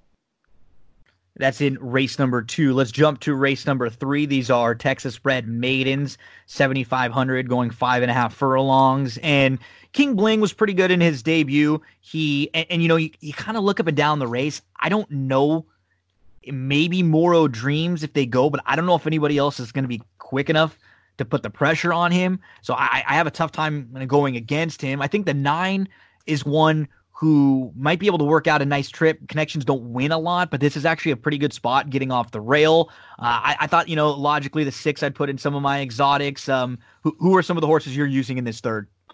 Um, I'd probably go really deep in this race because this is not like the most, um, what's the word, prolific set of horses. Sure. Uh, they're hard to trust. It's a tough they're kind, to trust. They're really hard to trust. And, you know, I, I can also see a 30 to 1 shot winning. In fact, I do have Sunny Perfect in case everybody in the front of in front of her just stops, which is conceivable. I do like Satin's little one a yeah. lot because she did beat King Bling in her debut and came back and ran ran next out against tougher company and now right and back gets down. off the rail or he gets off the rail a little bit too which, yeah. which probably help with his running style. Like he gets shuffled a little bit from the inside and then you got to go around horses. It'll probably help just being drawn to the outside a little bit more for him. Yeah and jomo taking a big cutback and and cut back off the turf to dirt kind of angle and dropping it into class probably is better because those races he's run against main claimers at six furlongs have been really good. So I would throw Jomo in there too, just because I mean this anybody's going to win this race, and wouldn't surprise me if the longest shot on the board wins it. Okay, race number four. I'm gonna go uh, fishing for another little bit of a price in here, but I'll, I'll, use along with some of the logicals. I thought the three, the eight, and the ten were you know were logical horses, but I like the seven a little bit. Last I knew, you know, I just don't know what's really wrong with his turf form. Look at his two back turf race. That was going five furlongs. and go back and look at the mile turf race, um, you know, previously when at Remington Park. I think this horse has got a little bit of a shot to at least hit the board in here. I'm going to throw him in some of my exotics, the seven. Uh, give us some of your fourth race thoughts. This is a first level allowance going long on the grass. I'm I'm salivating at the ten bell ringer. Um, you know, Mr. Strange came back to win uh, an allowance race on Saturday night or Friday night, and he finished second to Bellringer. Bellringer's getting back on the turf, which is probably his preferred surface, and I just I just think he's going to go to the front, and Ryan gets along with this horse so well. I just don't see anybody catching him on the front end. Yeah, and he and what's nice too, another one who's drawn well because if he needs to sit a little bit. Like if somebody goes to the lead or he just it's so nice to be drawn to the outside when you have the speed because then you have options. You kind of know how fast you need to go in order to get there to clear off or you can just kind of press just off. I've got the 10 everywhere also, uh bell ringer. And one thing that people need to understand, especially here at Sam Houston, that one mile, I think that one mile is going to start in the chute. So they're going to have some time to kind of gather themselves up. And it's not like San, it's not like the old Hollywood Park where if they started in the chute, it'd be a quick run to that to kind of that left turn. And if you're hung out wide, you're pretty much stuck out there the entire time. This is more of a a con- kind of kind of just goes into the flow of a left turn, and you're not really in trouble there. So that's that's another reason why you got to like the ten. And uh, we'll ro- move on to race number five, which is a 5,000 non two. They're going to go a mile in here. And I- I'm going to put the six, I think, on top Smiling Cobra, who I think could be a little bit closer today, stretching out. Um, th- this is one of those races where I, I don't really love anyone, though. I just kind of slightly have the six on top. Um, we kind of talked about a race like this that we just don't have horses that are in the bet like all that great of form right now. Most of this field. No, not at all. And I think the one thing that I think you got to throw the three in Swanee Yeah, Land because yeah. he's shown speed early. But other than that, everything that's that's that's stretching out for the first time really doesn't have any speed whatsoever. And this one at least has shown that it, he can sit near the front, Mhm. especially at seven furlongs, stretch out, super saver on the top. I just I kind of like him a lot in this spot Yeah. because I think he might get the lone lead. To be honest with you. I, I have the same two that you did on a top tier above everybody else. I had six and three, and then after those three, then then you can start building cases. Like the one should come flying late, but he just has absolutely no speed. He's tough to trust. Um, but if they go too quick, he could come and pick up the pieces. I mean, I even thought a horse like maybe like the two is just like a complete flyer. Maybe he can just kind of fall into a decent trip. The four, um, Buddy Rockets, another one under. But I kind of felt like the three and the six might be a little bit of, of a tier above. Yes, I agree. Okay, let's move on to the late pick five, which starts in race number six. These uh maiden 50,000, five furlongs on the turf course here. And the the number eight, Majestic Queen, was very impressive in the turf debut. Dropped in class, came over from Fairgrounds for Asmussen and went five furlongs and was a good second. And will probably be really close to the front end because in this race too, for for a five furlong turf race, there isn't that much speed, really. I mean, there aren't a, a, ton of horses who absolutely need the lead or have shown really, really good sprint speed. She probably won't be too far out of it. I might use her with, you know, maybe the four, Joy to the World, who I think has, is a little bit sneaky on the grass. And then um, after those two, I could see. Um, you know the seven, the nine uh, underneath, but I, I am not going to try to get too too cute and and go completely against Majestic Queen here. I'll probably just use her and one other. So it's possible it may rain. And I say may rain because every time I've said it may rain on a Tuesday, it doesn't rain and then it rains later in the day. yeah. And then I'm I messed up because I handicap for turf I handicap for mud and then it doesn't stay on and then I re-handicap and it stays on turf and then it goes off turf. But I like Gracely. I think turf to dirt angle here. She's gonna probably stretch she's she's probably gonna be on the rail well, she'll be on the rail. And that might actually be a positive in this spot especially at five furlongs. And I just, I just don't see, I don't trust, you know, I don't trust Majestic Queen, regardless of where she's come from. And Golden Paris and Enjoy to the World might have a shot to be up close, but I, I just like Grace Gracely. You're going to get a price, and maidens. You know, I'm not going to single a, a, maiden race just to single a maiden race because it's four to five. I'd rather Yeah. get a price. Sure. especially when it's a pick six race. If you're going to single something to try to scoop up the entire ticket, you get you take a long shot on that spot. Gracely from the inside for Andy in race number six. Let's uh, get to race number seven, which starts the late pick four. And yeah, this to me was one of those races that I, I really have no shot. So I'm gonna take a your like I'm I'm just kind of wondering who sits the trip in here. Um, yeah, g- good luck on uh, on this one.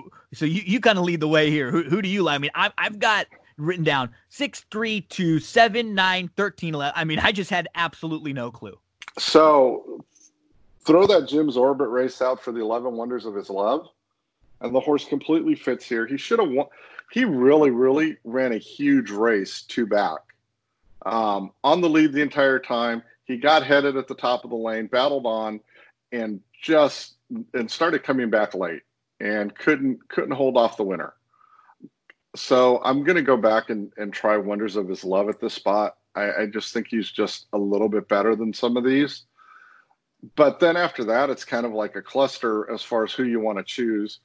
I went with with the band because I think he might sit the best trip if all because he's going to sit right off of the pace, mm-hmm. and also Detroit 66, who's who's completely in form, yeah, but doesn't like to win. So I mean, you kind of you kind of your best bet here is to just get a dartboard and just throw it and hope yeah. that, and that's about the best. But I would go those three right there are must use for me. Um, I thought Grady's cat was sitting in a good spot last time, and he, and you know if you go back and look at that race, that was that race where I think one of the riders ended up getting dropped yep. because it got really tight, and he really finished on strong. So I mean, maybe throw in the seven two, but I mean, it, it's kind of one of those things to where it's kind of tough. Let's get to race number eight. This one um is a maiden seventy five hundred, and I think there are a couple in here that, that I'm going to take a look at. I was impressed with the return race for the eight, uh, prancing Miss Tissy, who hadn't raced from September to February, came back in February, and that was against you know maiden 62s, and actually ran pretty well behind the sharp horse that we've mentioned, headlining, who came out of that race to win another one. Uh, Head over boots has some speed from the inside. Uh, the the nine you know, Laura and Lucas can pass horses, comes in, hasn't raced in, since September of last year, but um, at, at, least this one can maybe pick up some pieces late.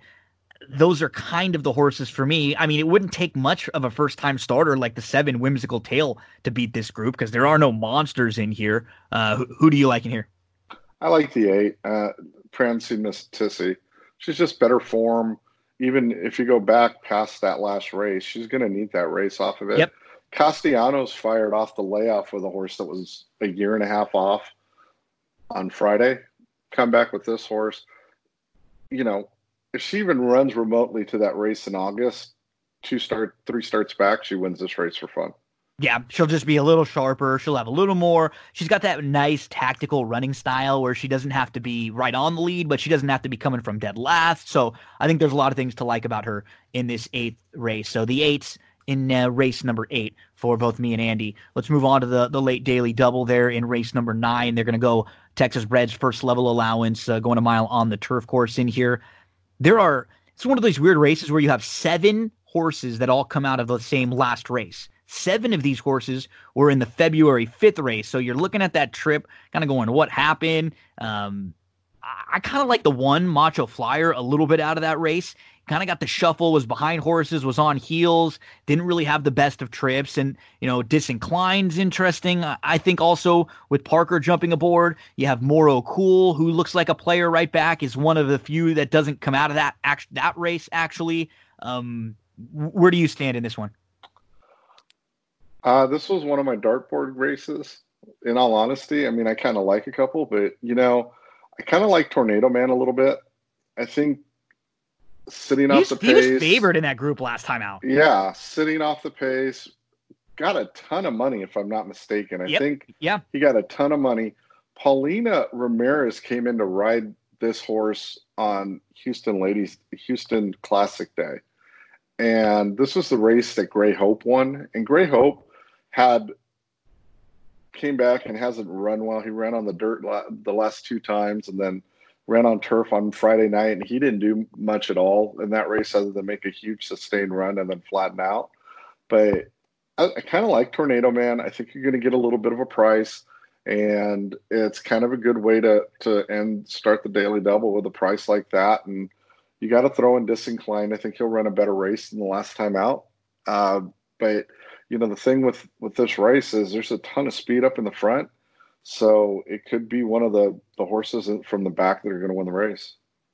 And let's try to close things out in race number 10. Uh, 5,000 beaten claimers going a mile in here. Um, I'm going to throw a, a, the, the one on my tickets as a little bit of a flyer um, with some inside speed in a race that I don't think there's a whole ton of it. Um, I do I do respect the nine quite a bit. 15 Love Black, I thought it was very good, and and that was at open five, and so that this seems like a really good fit for the nine. If you wanted to go a little deeper, like uh, King Ptolemy, you know, I, one of these days he's gonna win, he's gonna find a group, but he's over for his last 14. He doesn't really have that killer instinct. I'm I'm I'm fine because he's a big fit at the level, so he wouldn't he wouldn't shock me, and I'm I'm not one that's saying completely toss him every time, but I, I think you know I can find others that I like a little bit more in here. Um, how do you close out the card? So I have not. I have basically bet against King Ptolemy like the last seven times. I'm trying to pull something up right now on him, but I actually you kind of took the wind out of my sails with Divine Favor. Rail, nice. stretch out, right? Yeah, stretch out. Last race of the day, go home with a big prize. Might as well see what happens with that. But I really like that horse, regardless of what his odds are. He's, you know, these horses haven't won in a long time. I was looking through it. He's also four of five in the money at this distance, and he's won two of five. So how can you how can you go against that? Yeah. And then the other horse that you got to kind of look at, and I know it's crazy to go with two big prices, but this is Sam Houston, and it happens quite a bit. Saturday's Hangover. You know, this horse already won this year, and this race, a lot of the horses here haven't won either this year or last year.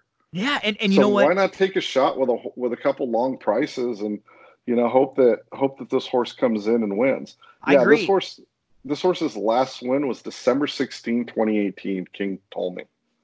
Yeah, and you're looking at Saturday's Hangover has won twice in you know in just the last you know five months, last six starts. So yeah, um, I'm I'm completely fine taking a shot against him. He's one of those horses who will probably run up and complete the exotics in some way. But if you're just playing like a pick four, pick five, or on the win end, you know what? You like he's not one that I'm I'm gonna beg you to use at a short price. So let's try to get the let's try to get a little good run for our money with the one. What's nice about a long shot like this is from the rail with the speed. At least we're not gonna be you know like 20 lengths out of it trying to come from behind. I always like when we get a long shot that can give you a good run for your money, get involved early, and that's I think what we got here to close things out. Yeah, I agree. I totally agree with you on this. And not to mention, you know, like I said earlier on the uh, on for this race card, you know, the one if he goes off at 30 to 1, I guarantee you not a lot of people are going to put him on the ticket. Yeah, and even if he gets bet down late, he's not going to be. You're right. He's not going to be the horse that are on that's on pick fours and pick fives when the, nope. when those races start in races six and seven. Yeah, exactly. Okay, let's move on to Wednesday, and uh, we'll try to have back to back winning days for you over at Sam Houston. Race number one, we're gonna have a Texas bred maiden fifteen thousand dollar claimers kick things off, and this race, I mean, nobody in here has done absolutely anything on the racetrack you you you were just I mean the the six has a couple of decent races. They were last year at Lone Star against better, but even those races were beaten six and ten lengths. I mean, you're just kind of projecting, looking at horses who made about a little trouble, who you think might end up on the lead in here. I just kind of I thought the five had trouble from the rail, and now Cabrera jumps aboard, and maybe you know getting a a, a fast track will help. So I have the five on top, uh, but a- after that, I mean, yeah, this isn't the strongest group in the world. No, I agree, and you know, I, I do like the five. I think I think the five with Cabrera coming on board is a really good rider switch. The other horse I really like is the one Wit yep. Loves Tacos. Yes, um, he had a tough trip. Turf to turf to dirt. Yeah, he did have a tough trip. So take take away the fact that they probably took care of him the last, you know, half of the race and you got a really good you, you got a really good shot with that horse. So let's use the five in some of our early exotics. Also, yeah, you know the six is, is going to be dropping in class with the blinkers on. They'll probably try to send the horses, and uh, and you know the three do Hopper got in some traffic. He was just tough to handle. But I, I like the five and the one. Those are actually my top two too. So let's uh let's try to get those as we move on to a horse who's going to be a very very heavy favorite in race number two. That is brightest who comes out of a, a race where he was fourth in a stakes race. The third place finisher just came back to win um, uh, just a few days back. Uh, Tell me you love me. Brightest from the rail, going to be tough. I'll use one other with Brightest though, Andy. Um, I do think the five's a little bit interesting. Who you know she got squeezed back at the start and, and had no shot last time out. Two back at the 15 non two level she was a, a, pretty solid second. And if for some reason Brightest gets dueled a little bit, isn't able to clear the field, I think this is a horse who might be able to sit a nice trip. So here, so here's here's the the thing that I really didn't like about the one in that last race. She, those aren't fast fractions for for Sam Houston, and she backed out. Yeah, she completely backed out, and there's going to be horses that are going to go with her to the front and one of them is their stablemate Triple Bowl Baby. And I like the four. You know, we talk about the fact that, you know, there's a lot of times, especially when you go to certain tracks, you see rider rider trainer combos. The fact that Stuart Elliott is riding for Asmussen on a Tuesday tells me enough for me to say come back with that horse, especially when Rudy Rudy Guerra's here and he's not on this horse. That's Triple Bold Baby, the number four in race number two. Uh, in the third race, 15,000 non winners of four claimers mile there. I, uh, you know, I like, I have the two who on top, Cabrera jumping aboard, um, who kind of loomed up and then flattened out a little bit last time out the you know the four or five. I, I'm I'm gonna take a shot against the five in here. I think I just think this is a horse who's better on the dirt, uh, who's better on the turf. Excuse me, and my and will probably get a lot of money on the grass. People will see the Oklahoma Derby race in the mix. I I'm okay with taking a shot against this one here. Are you going to be you know more more in the stance of singling, keying in on this horse, or are you going to be spreading out a little bit? Um, I I really don't like the five very much in here. Yeah. I mean, I have them on my tickets because you kind of kind of have to have him in case he comes back to his class from earlier or, or from the middle of 2019. But I kind of like Asmussen's horse here, Troy Ounce, stepping down. Yep. Delta Downs, their one mile and a 16th is kind of really weird because it's not really a traditional.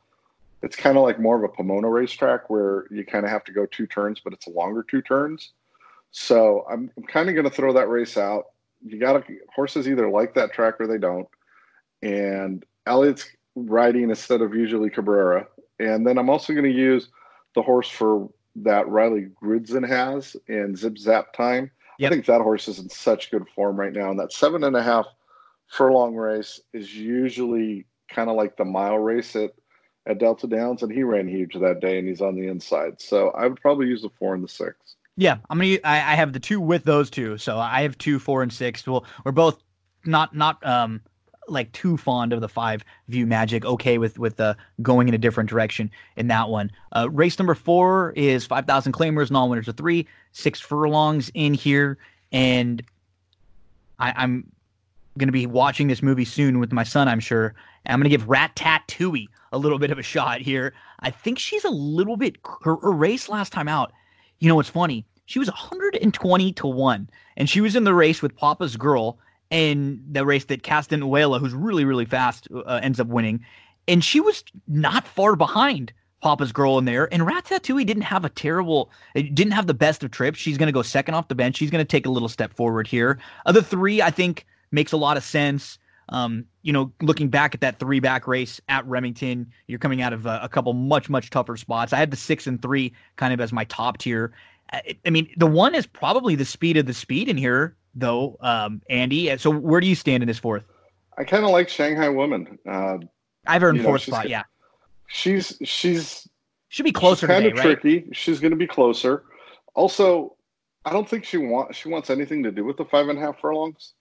You know, she she won at at six furlongs back, and then she ran a huge race on the muddy surface, two starts back. Uh, Frank Dioro, you got to use, and as much as Papa's Girl ran a kind of a good way, race the last time out, I just don't see her going in the right form. So no. I probably wouldn't play her. But I, I, in fact, Shanghai Woman is probably my my single for the day. Is my best bet of the day for yeah. for Wednesday.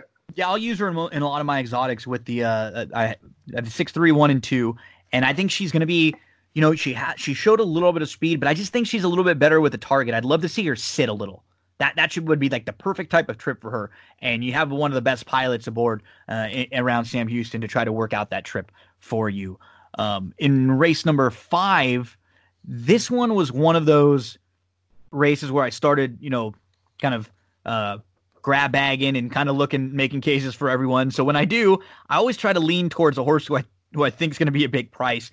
I'll look for the seven in here in some spots. Blazing Guitar. You know, that turf form, just go back to the turf form.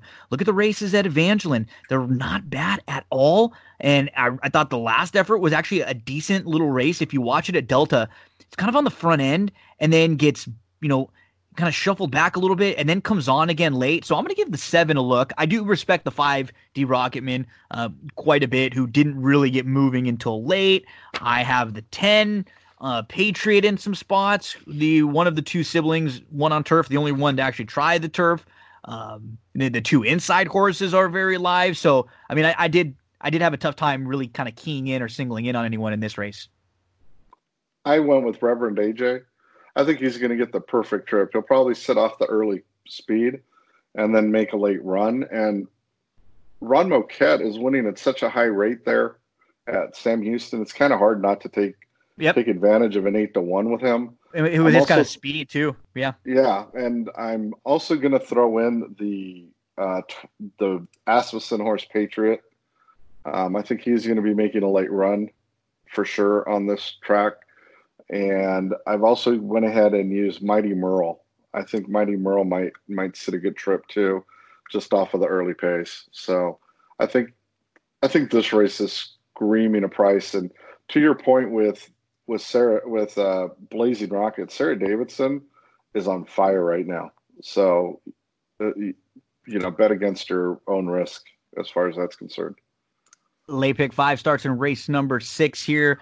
We have a mile non two allowance with a, a, favorite entry of Empire of Gold and Irish Silver. If they both run in here, they do complement each other very well with their running styles. Where you have Empire of Gold, who's going to be stretching out from sprints and will likely be right on the lead, and then you have uh, Irish Silver, who's showed uh, you know more late running tactics in both sprints there. But this is stretching out to a mile. Um, I did think the entry would be tough in here. I guess I'm not really too getting too cute in any way. But you know, I thought the six actually did have a little bit of a shot. This is another case where we're looking at the Asmussen Elliott connections, and I'm I'm just like looking and wondering. He hasn't really done a whole lot wrong. He's faced open company so far. He hasn't really run a bad race. He has some speed. He's won going a mile, and he's drawn to the outside. So I'm going to make sure to, to use the six at least in, in some of my exotics. I I really like the five. Bring me a check. Uh, Brett Calhoun had didn't do much wrong in his local debut. Came in from fairgrounds, won like a like a like a early mini favorite. Third place finisher, Clever Union came back to win in in his next start, and then the other horse I. I'm not fond of either the entry. I mean, Irish Silver won because Empire of Gold basically softened up the speed for him to, in his start, and then Empire of Gold caught an easy trip. So I'm not I'm not real fond with either of them. I I really like uh, bringing a check in here and the other Asmussen horse that's Triple Crown nominated. Code, Code Runner. Runner. Yeah, I, I think Code Runner is going to be tough too to leave out of the exotics, and he should most likely kind of sit. I think I don't think he's as quick as a couple in here, but he'll probably end up working out kind of that like mid pack trip uh, in this sixth race. Let's move on to race number seven. This was one horse that I talked with Karl Broberg a little bit about last week. I'm a barn cat who came back on three days of rest and won most recently. She's drawn to the inside. She's never been on the turf, but she has very, very good speed. I mean, I don't. I think she's going to be quick. I think she's going to be tough. But a horse like this that's never been on the grass, I have a tough time being extremely confident about. I kind of like the five, Rosie Bear. I've been waiting for her to get back to the grass. I think the last time she was on the grass sprinting, she was going against first level allowance company at Churchill. That was just a much, much tougher group. So I'm going to make sure to, uh, to use the five in a lot of spots. Yeah, I mean, if even if you go back to August and July, the Arlington she, races, yeah, those Arlington races, and for those unfamiliar with Arlington on the turf, those optional eights are really tough. They're not they're not easy races to win. Um, I'll tell you one horse that really intrigues me, and I actually told I actually told Scott Calabrese if this filly ever runs for five thousand or seventy five hundred, I may try to get an ownership group together to buy her, and that's Lina Rink. She just is such a honest filly, and she has the type of running style you like on this track, and she hasn't caught the turf here yet. And I know she likes this turf course, so you got to use the three. Um, I got to go with the one and the one A. I think both of them are going to be really tough in this spot. But yeah, Rosie Bear also. So those are the f- three that I used in, yep. in this spot the, too. I think we're the same thing. Five one three for me uh, in this seventh race. Let's move on to race number eight.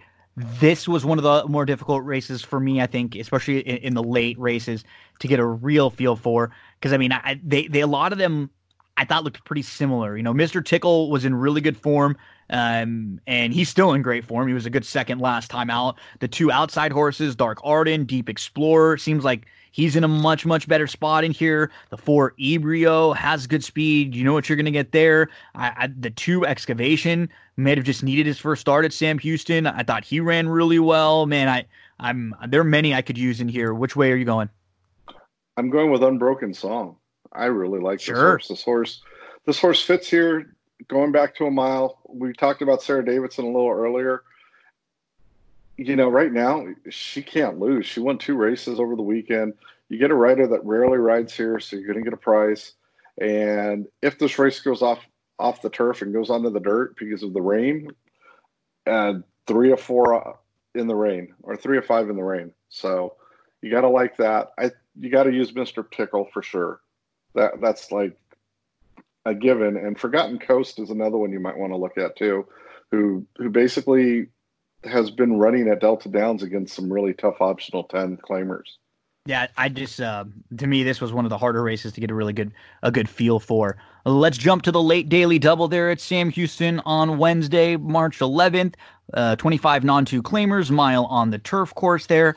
I'm going to look to the five, or excuse me, uh, well, five will be on a lot of my tickets. Madison's Wild One, who just had a tough start last time out. I think you can put a line through it back to the grass where she's run well a couple times. But I do like the six, Hannah Highway, also. Um, you know, we were just talking about Arlington. Uh, I, I, really like those uh, Arlington grass races, including the one going long behind uh, the June 15th race. There were three next out winners that day, including the winner who came back to win a stakes race. So I have six, five, and I, I don't want to really completely dismiss the eight, decorated for gold. Um, so I'll, I'll, probably key in a little bit more on the five and the six here. Where do you go? I go with the three, 11, 10 tee time. Yeah. Uh, and, you know, this horse won going a mile 16th at Oaklawn Park. But if you go back to her first two, her first two turf races, those were solid races. Uh, you, you, know, the, the debut, she showed a little early speed, was sitting off the lead, and then just didn't have much anything. better. Yeah. You know, and then the second race, she she ran pretty well um, on the turf. And then they kind of had her, Brendan had her doing some other things, you know, trying to dirt, didn't work. You know, Steve tra- claims her at, claims her off of the Keeneland race, runs her at Turfway Park.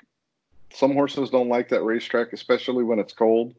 Um, if you're not near the lead, you're pretty much in trouble sometimes, especially early in the meet. And then he takes her over to, you know, Oaklawn and she wins. And I'm also in agreement with Madison's Wild one too. And then we will go to race number 10, close things out on the Wednesday card. The 5,000 beaten claimers, they're going to go a mile. You know, I think in the Tuesday and Wednesday, uh, Catalana have a couple opportunities to get a win. I thought the five was actually pretty well spotted in here after coming out of some much much better races. I generally don't like to play horses like this who's over for their last 16 and don't win again a lot. But if you look at those races, they're just a lot, a lot tougher. Um, the, and, and then after that, I mean, I'm, I guess I'm pretty logical in this one. The two Magic in Motion GP makes another makes sense on the draw. Perfectly Precious is in really nice form. Uh, the nine Cat's Honor hasn't raced since September, but should probably be coming late on the scene. So I guess I'm not really getting too creative in that last race. How do you close things out? I'm not either. I, I really like uh, Magic in Motion. She's got early speed, or he's yeah, she's got early speed. She'll get to the ra- she'll get onto the rail early on, and you know this distance fits her. She's six of nine from the distance. kind of hard to go against that type of horse that that's consistently winning at the on this trip. And the other horse I would probably throw in is the 10, Perfectly Precious. She's won two straight. Yes, they've been at Delta Downs, but, you know, Tracy Morris knows how to train horses here. And, you know, this horse is nine of 10 from this distance in the money. So you got kind of have to use that horse as well. So those are the two horses that I keyed in on. Um, and also Cat's Honor, who, who might have a better effort this time out. Andy, I appreciate it. We'll have to get you back on uh, in the next week, two couple weeks, and talk uh, Sam Houston again, and and then even when Sam Houston ends, we'll bring we'll, we'll have to bring you back on just to handicap uh, other big cards all throughout the year. Let the folks know out there where can we follow you on social media? Where can we find you? Well, lately, well, at least today, you can find me at a Villanueva 3RD on Twitter because I've been tweeting up a storm and apparently upsetting a, few, a few people to where I get phone calls. But, um, you know, it really doesn't matter because I'm going to say my piece as far as when it comes to, to you know, accountability and all that. And uh, also, you can go to Ad Integrity, or you can also go to Integrity Racing, Racing and Bloodstock.com if you're interested in any bloodstock opportunities as far as broodmares and or uh, ownership groups that we're putting together. Andy, I really appreciate it. It's always fun talking races with you, and we'll uh, be chatting again very soon. Thanks, Gino. Have a good week. That's Andy Villanueva there. So a big thank you to Andy Villanueva for coming on. We'll have him on again to talk some uh, some racing soon. I'm gonna just quickly roll through some of my plays for uh, for Tuesday. So in race number one at Sam Houston, I have him pegged seven six one. I'm gonna use the seven City on the Nile. I think he, the speed. She has speed she can sit. A repeat of the February 1st race wins this. So I'll have 7 6 1 in that order. Give you the plays at the end. Uh, in race number two, we're going to go 4 1 6 10 in here. Uh, I like the four. Witz, got, Witz Gatto, who was hooked wide from the outside, was four deep early, was up to challenge right on even terms with the leader and the eventual winner. I thought it was a very solid effort before fading back and now moves back to the grass. 4 1 6 10 there in race number two. In the third, uh, I'm going to go with the nine horse. We'll put on, uh, on top in here El Chocolat, who had an inside trip from the rail. It was not bad at all. Just couldn't seal the deal when angling off. Let's put the nine on top of the four. King Bling, who I respect. I just don't know if anyone can really go with him early. He was a step slow, and then he squeezed back and rushed up in between to battle. And then the six horse in here, Moro Dreams, will be the third. Nine, four, six we will include in race number four. At Sam Houston, let's use the seven last I knew. The long shot, I just love his turf form in here. On February 1st, he was last. It was on the grass. It was last time he was on the grass. He had a slow start going five furlongs. He was 10 off. He was dead last. He was still last at the top of the lane. He angled out widest of all. It was a very nice third against First Level Allowance Company. He has wins at a mile and at seven furlongs. Last I knew, we're going to put the seven on top of the 10 Bell Ringer, who will use in all exotics, the eight Little Big Man, and the three Sherrills ready in race number five. Let's go to the number six horse in here, Smiling Cobra. We'll put on top. I have the three. Swaneeland in the second spot. I think you have to use an all exotics. The the one, if you want to go a little deeper, a Lou Ghost. Uh, the two, Ice Strike, and the four, Buddy Rocket. That's how I've approached race number five. In the sixth race, I think uh, it's a spread out race. I have the four and the eight as kind of my top tier with Joy to the World, who was going to go third off the long layoff, was in between but was close up and angled widest of all. It really wasn't a bad turf sprint last time out. I think Majestic Queen's the one to beat. Um, so I'll have the four and the eight. Underneath them, I'll have the six, seven, and the nine. The six golden uh, Perry, who has some speed. The seven, Mizana, who should sit nicely. And the nine, Jersey Cut, shouldn't be too far out of it. In race number seven, um, wide, wide open. As I mentioned, I just don't know who's going to sit the type of trip in here that'll win. Let's use the six, Detroit 66, the three, CH My Last Dollar, the two, Preferred Prospect, uh, the seven, Grady's Cat, the nine, uh, Cross Time, the 11 with the Speed, Wonders of the Love, the 13 Cafe Gold. This is just an absolute spread out race for me. No strong opinion. In race number eight, I'm going to use the number eight Prancing Missy Tissy on top. This will actually be one of the singles in the late pick five for me. We'll use on a different ticket the nine Laura and Lucas, the three Head Over Boots, and the seven Whimsical Tail. In race number nine, I like the one Macho Flyer. We're going to make a, a little win wager on this one. Uh, got stuck on the inside, was shuffled, was behind horses, was traveling well, and just had nowhere to go. And the turf form is good. You see three for 43 overall, but if you, let's just kind of key in on that grass form. Macho Flyer, the one, the seven, disinclined, uh, the eight, We'll be using Moro Cool. Then I have the two, Paula's Buddy, and the four if you go a little bit deeper in here. But 178, kind of the top tier in race number nine to close things out in race number 10 with the one, Divine Favor, the long shot from the inside, inside speed, dropping second off the bench, the one to catch. We'll use the nine along with that one. 15, Love Black. The three, King Ptolemy is in the third spot. And then the eight, if you're going to go a little bit deeper, hardly seen slim. But I'm fine with 1 9 or even 1 8 9 and taking a shot against Ptolemy if you want to do so there in that final race. So for race uh, for Tuesday's card, let's play an early pick five now with the 1 6 and 7, with the 1 4 6 and 10, with the 4 and the 9, with the 3 7 8 10, with the 3 6. And we'll play a separate ticket where it's 1 6 7 with 1 4, with 4 6 9, with 7 10, with 1 2 3 4 6 in the sixth race, pick fives. I'll just give you pick fives because if you want to play pick fours, pick threes, you can just you know cut out the one leg, cut out the two legs, and and, and play them. Uh, or or you know if you have to shorten up, you can tell how I've ranked the horses in order.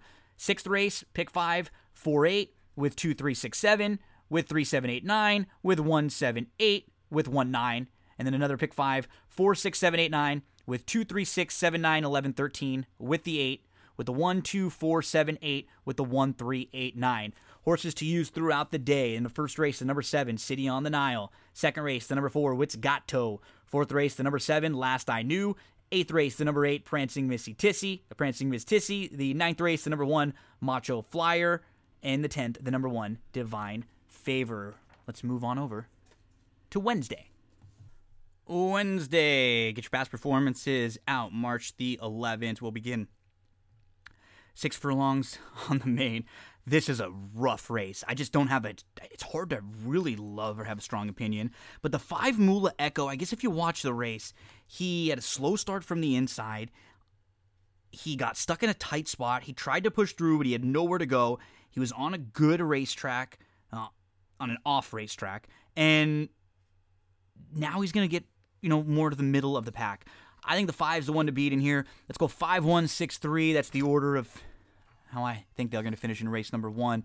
The second race, the one is brightest. He's coming out of a she's coming out of a tough race. The third place finisher just came back to win a maiden special weight that she exits. And you know, down on the rail, she's going to be forced a little bit to go.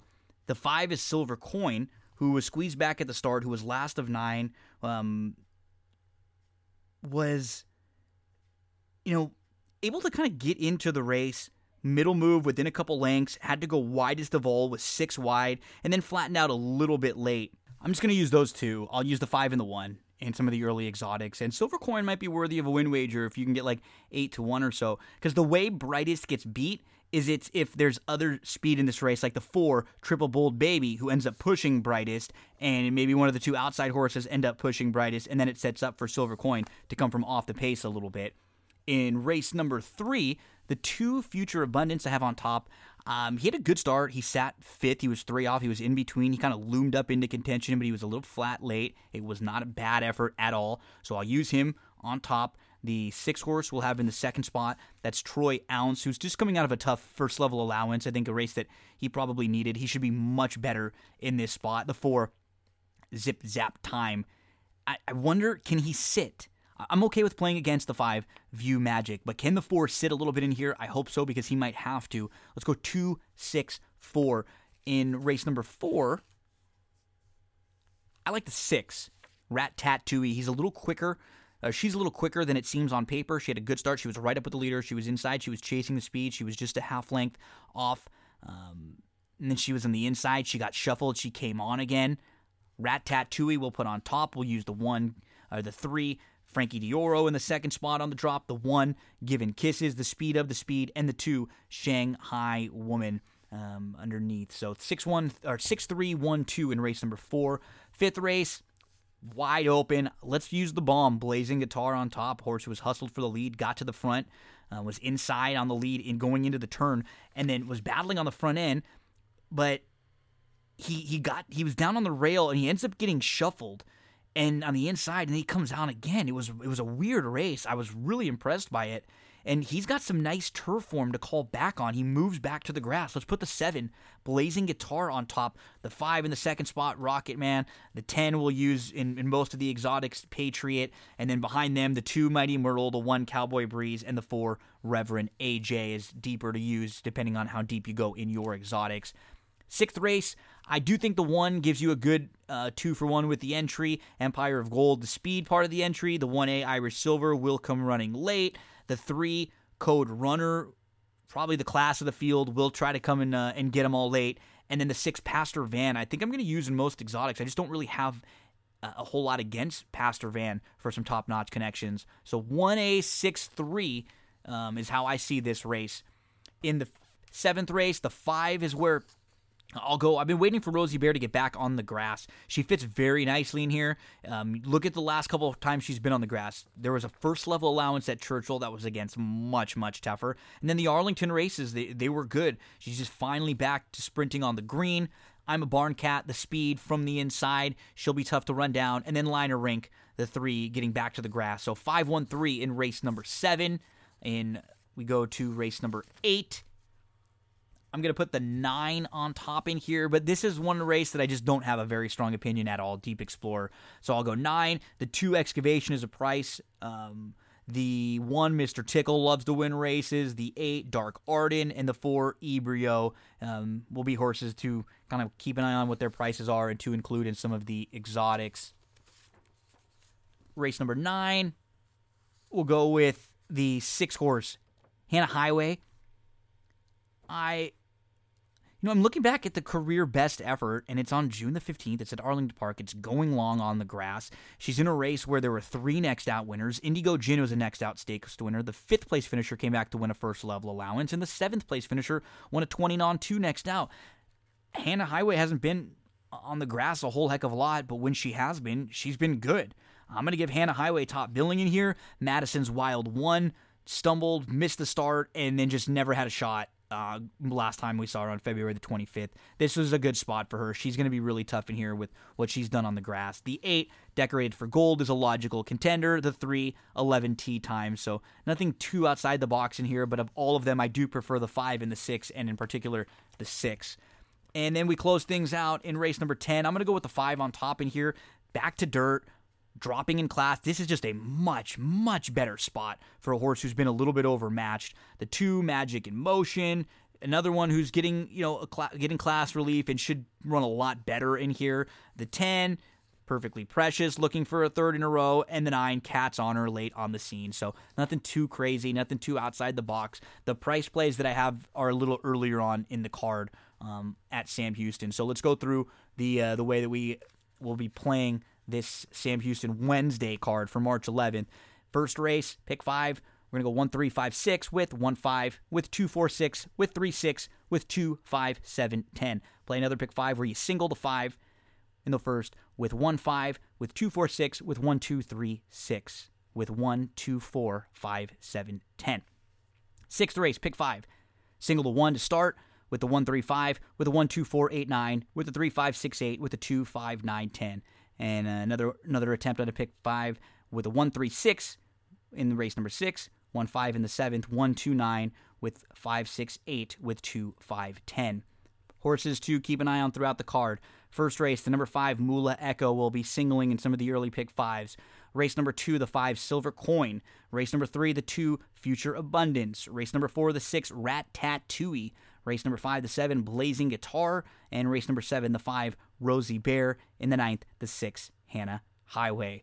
Thanks for tuning in to this episode of That's What G Said. Appreciate it. We'll be back later in the week where we cover some of the weekend racing. We're going to have uh, Caleb Keller on to talk about some college basketball. We're going to have Keeneland Dan on to talk some college basketball. Craig Milkowski will be on to discuss the Rebel and some of the Oaklawn Park stakes races on a big weekend coming up at Oaklawn where we're going to see Nadal and Basin and Silver Prospector and uh, No Parole. So, really looking forward to this weekend coming up. Thanks to John Stettin. Thanks to Andrew Champagne. Thanks to Andy Villanueva for their interviews. Make sure to subscribe, rate, review, download anywhere that you can. Give us uh, the little five star ratings and let your friends know about That's What G Said. Here's one of my friends, Joey Cleveland. Take it away.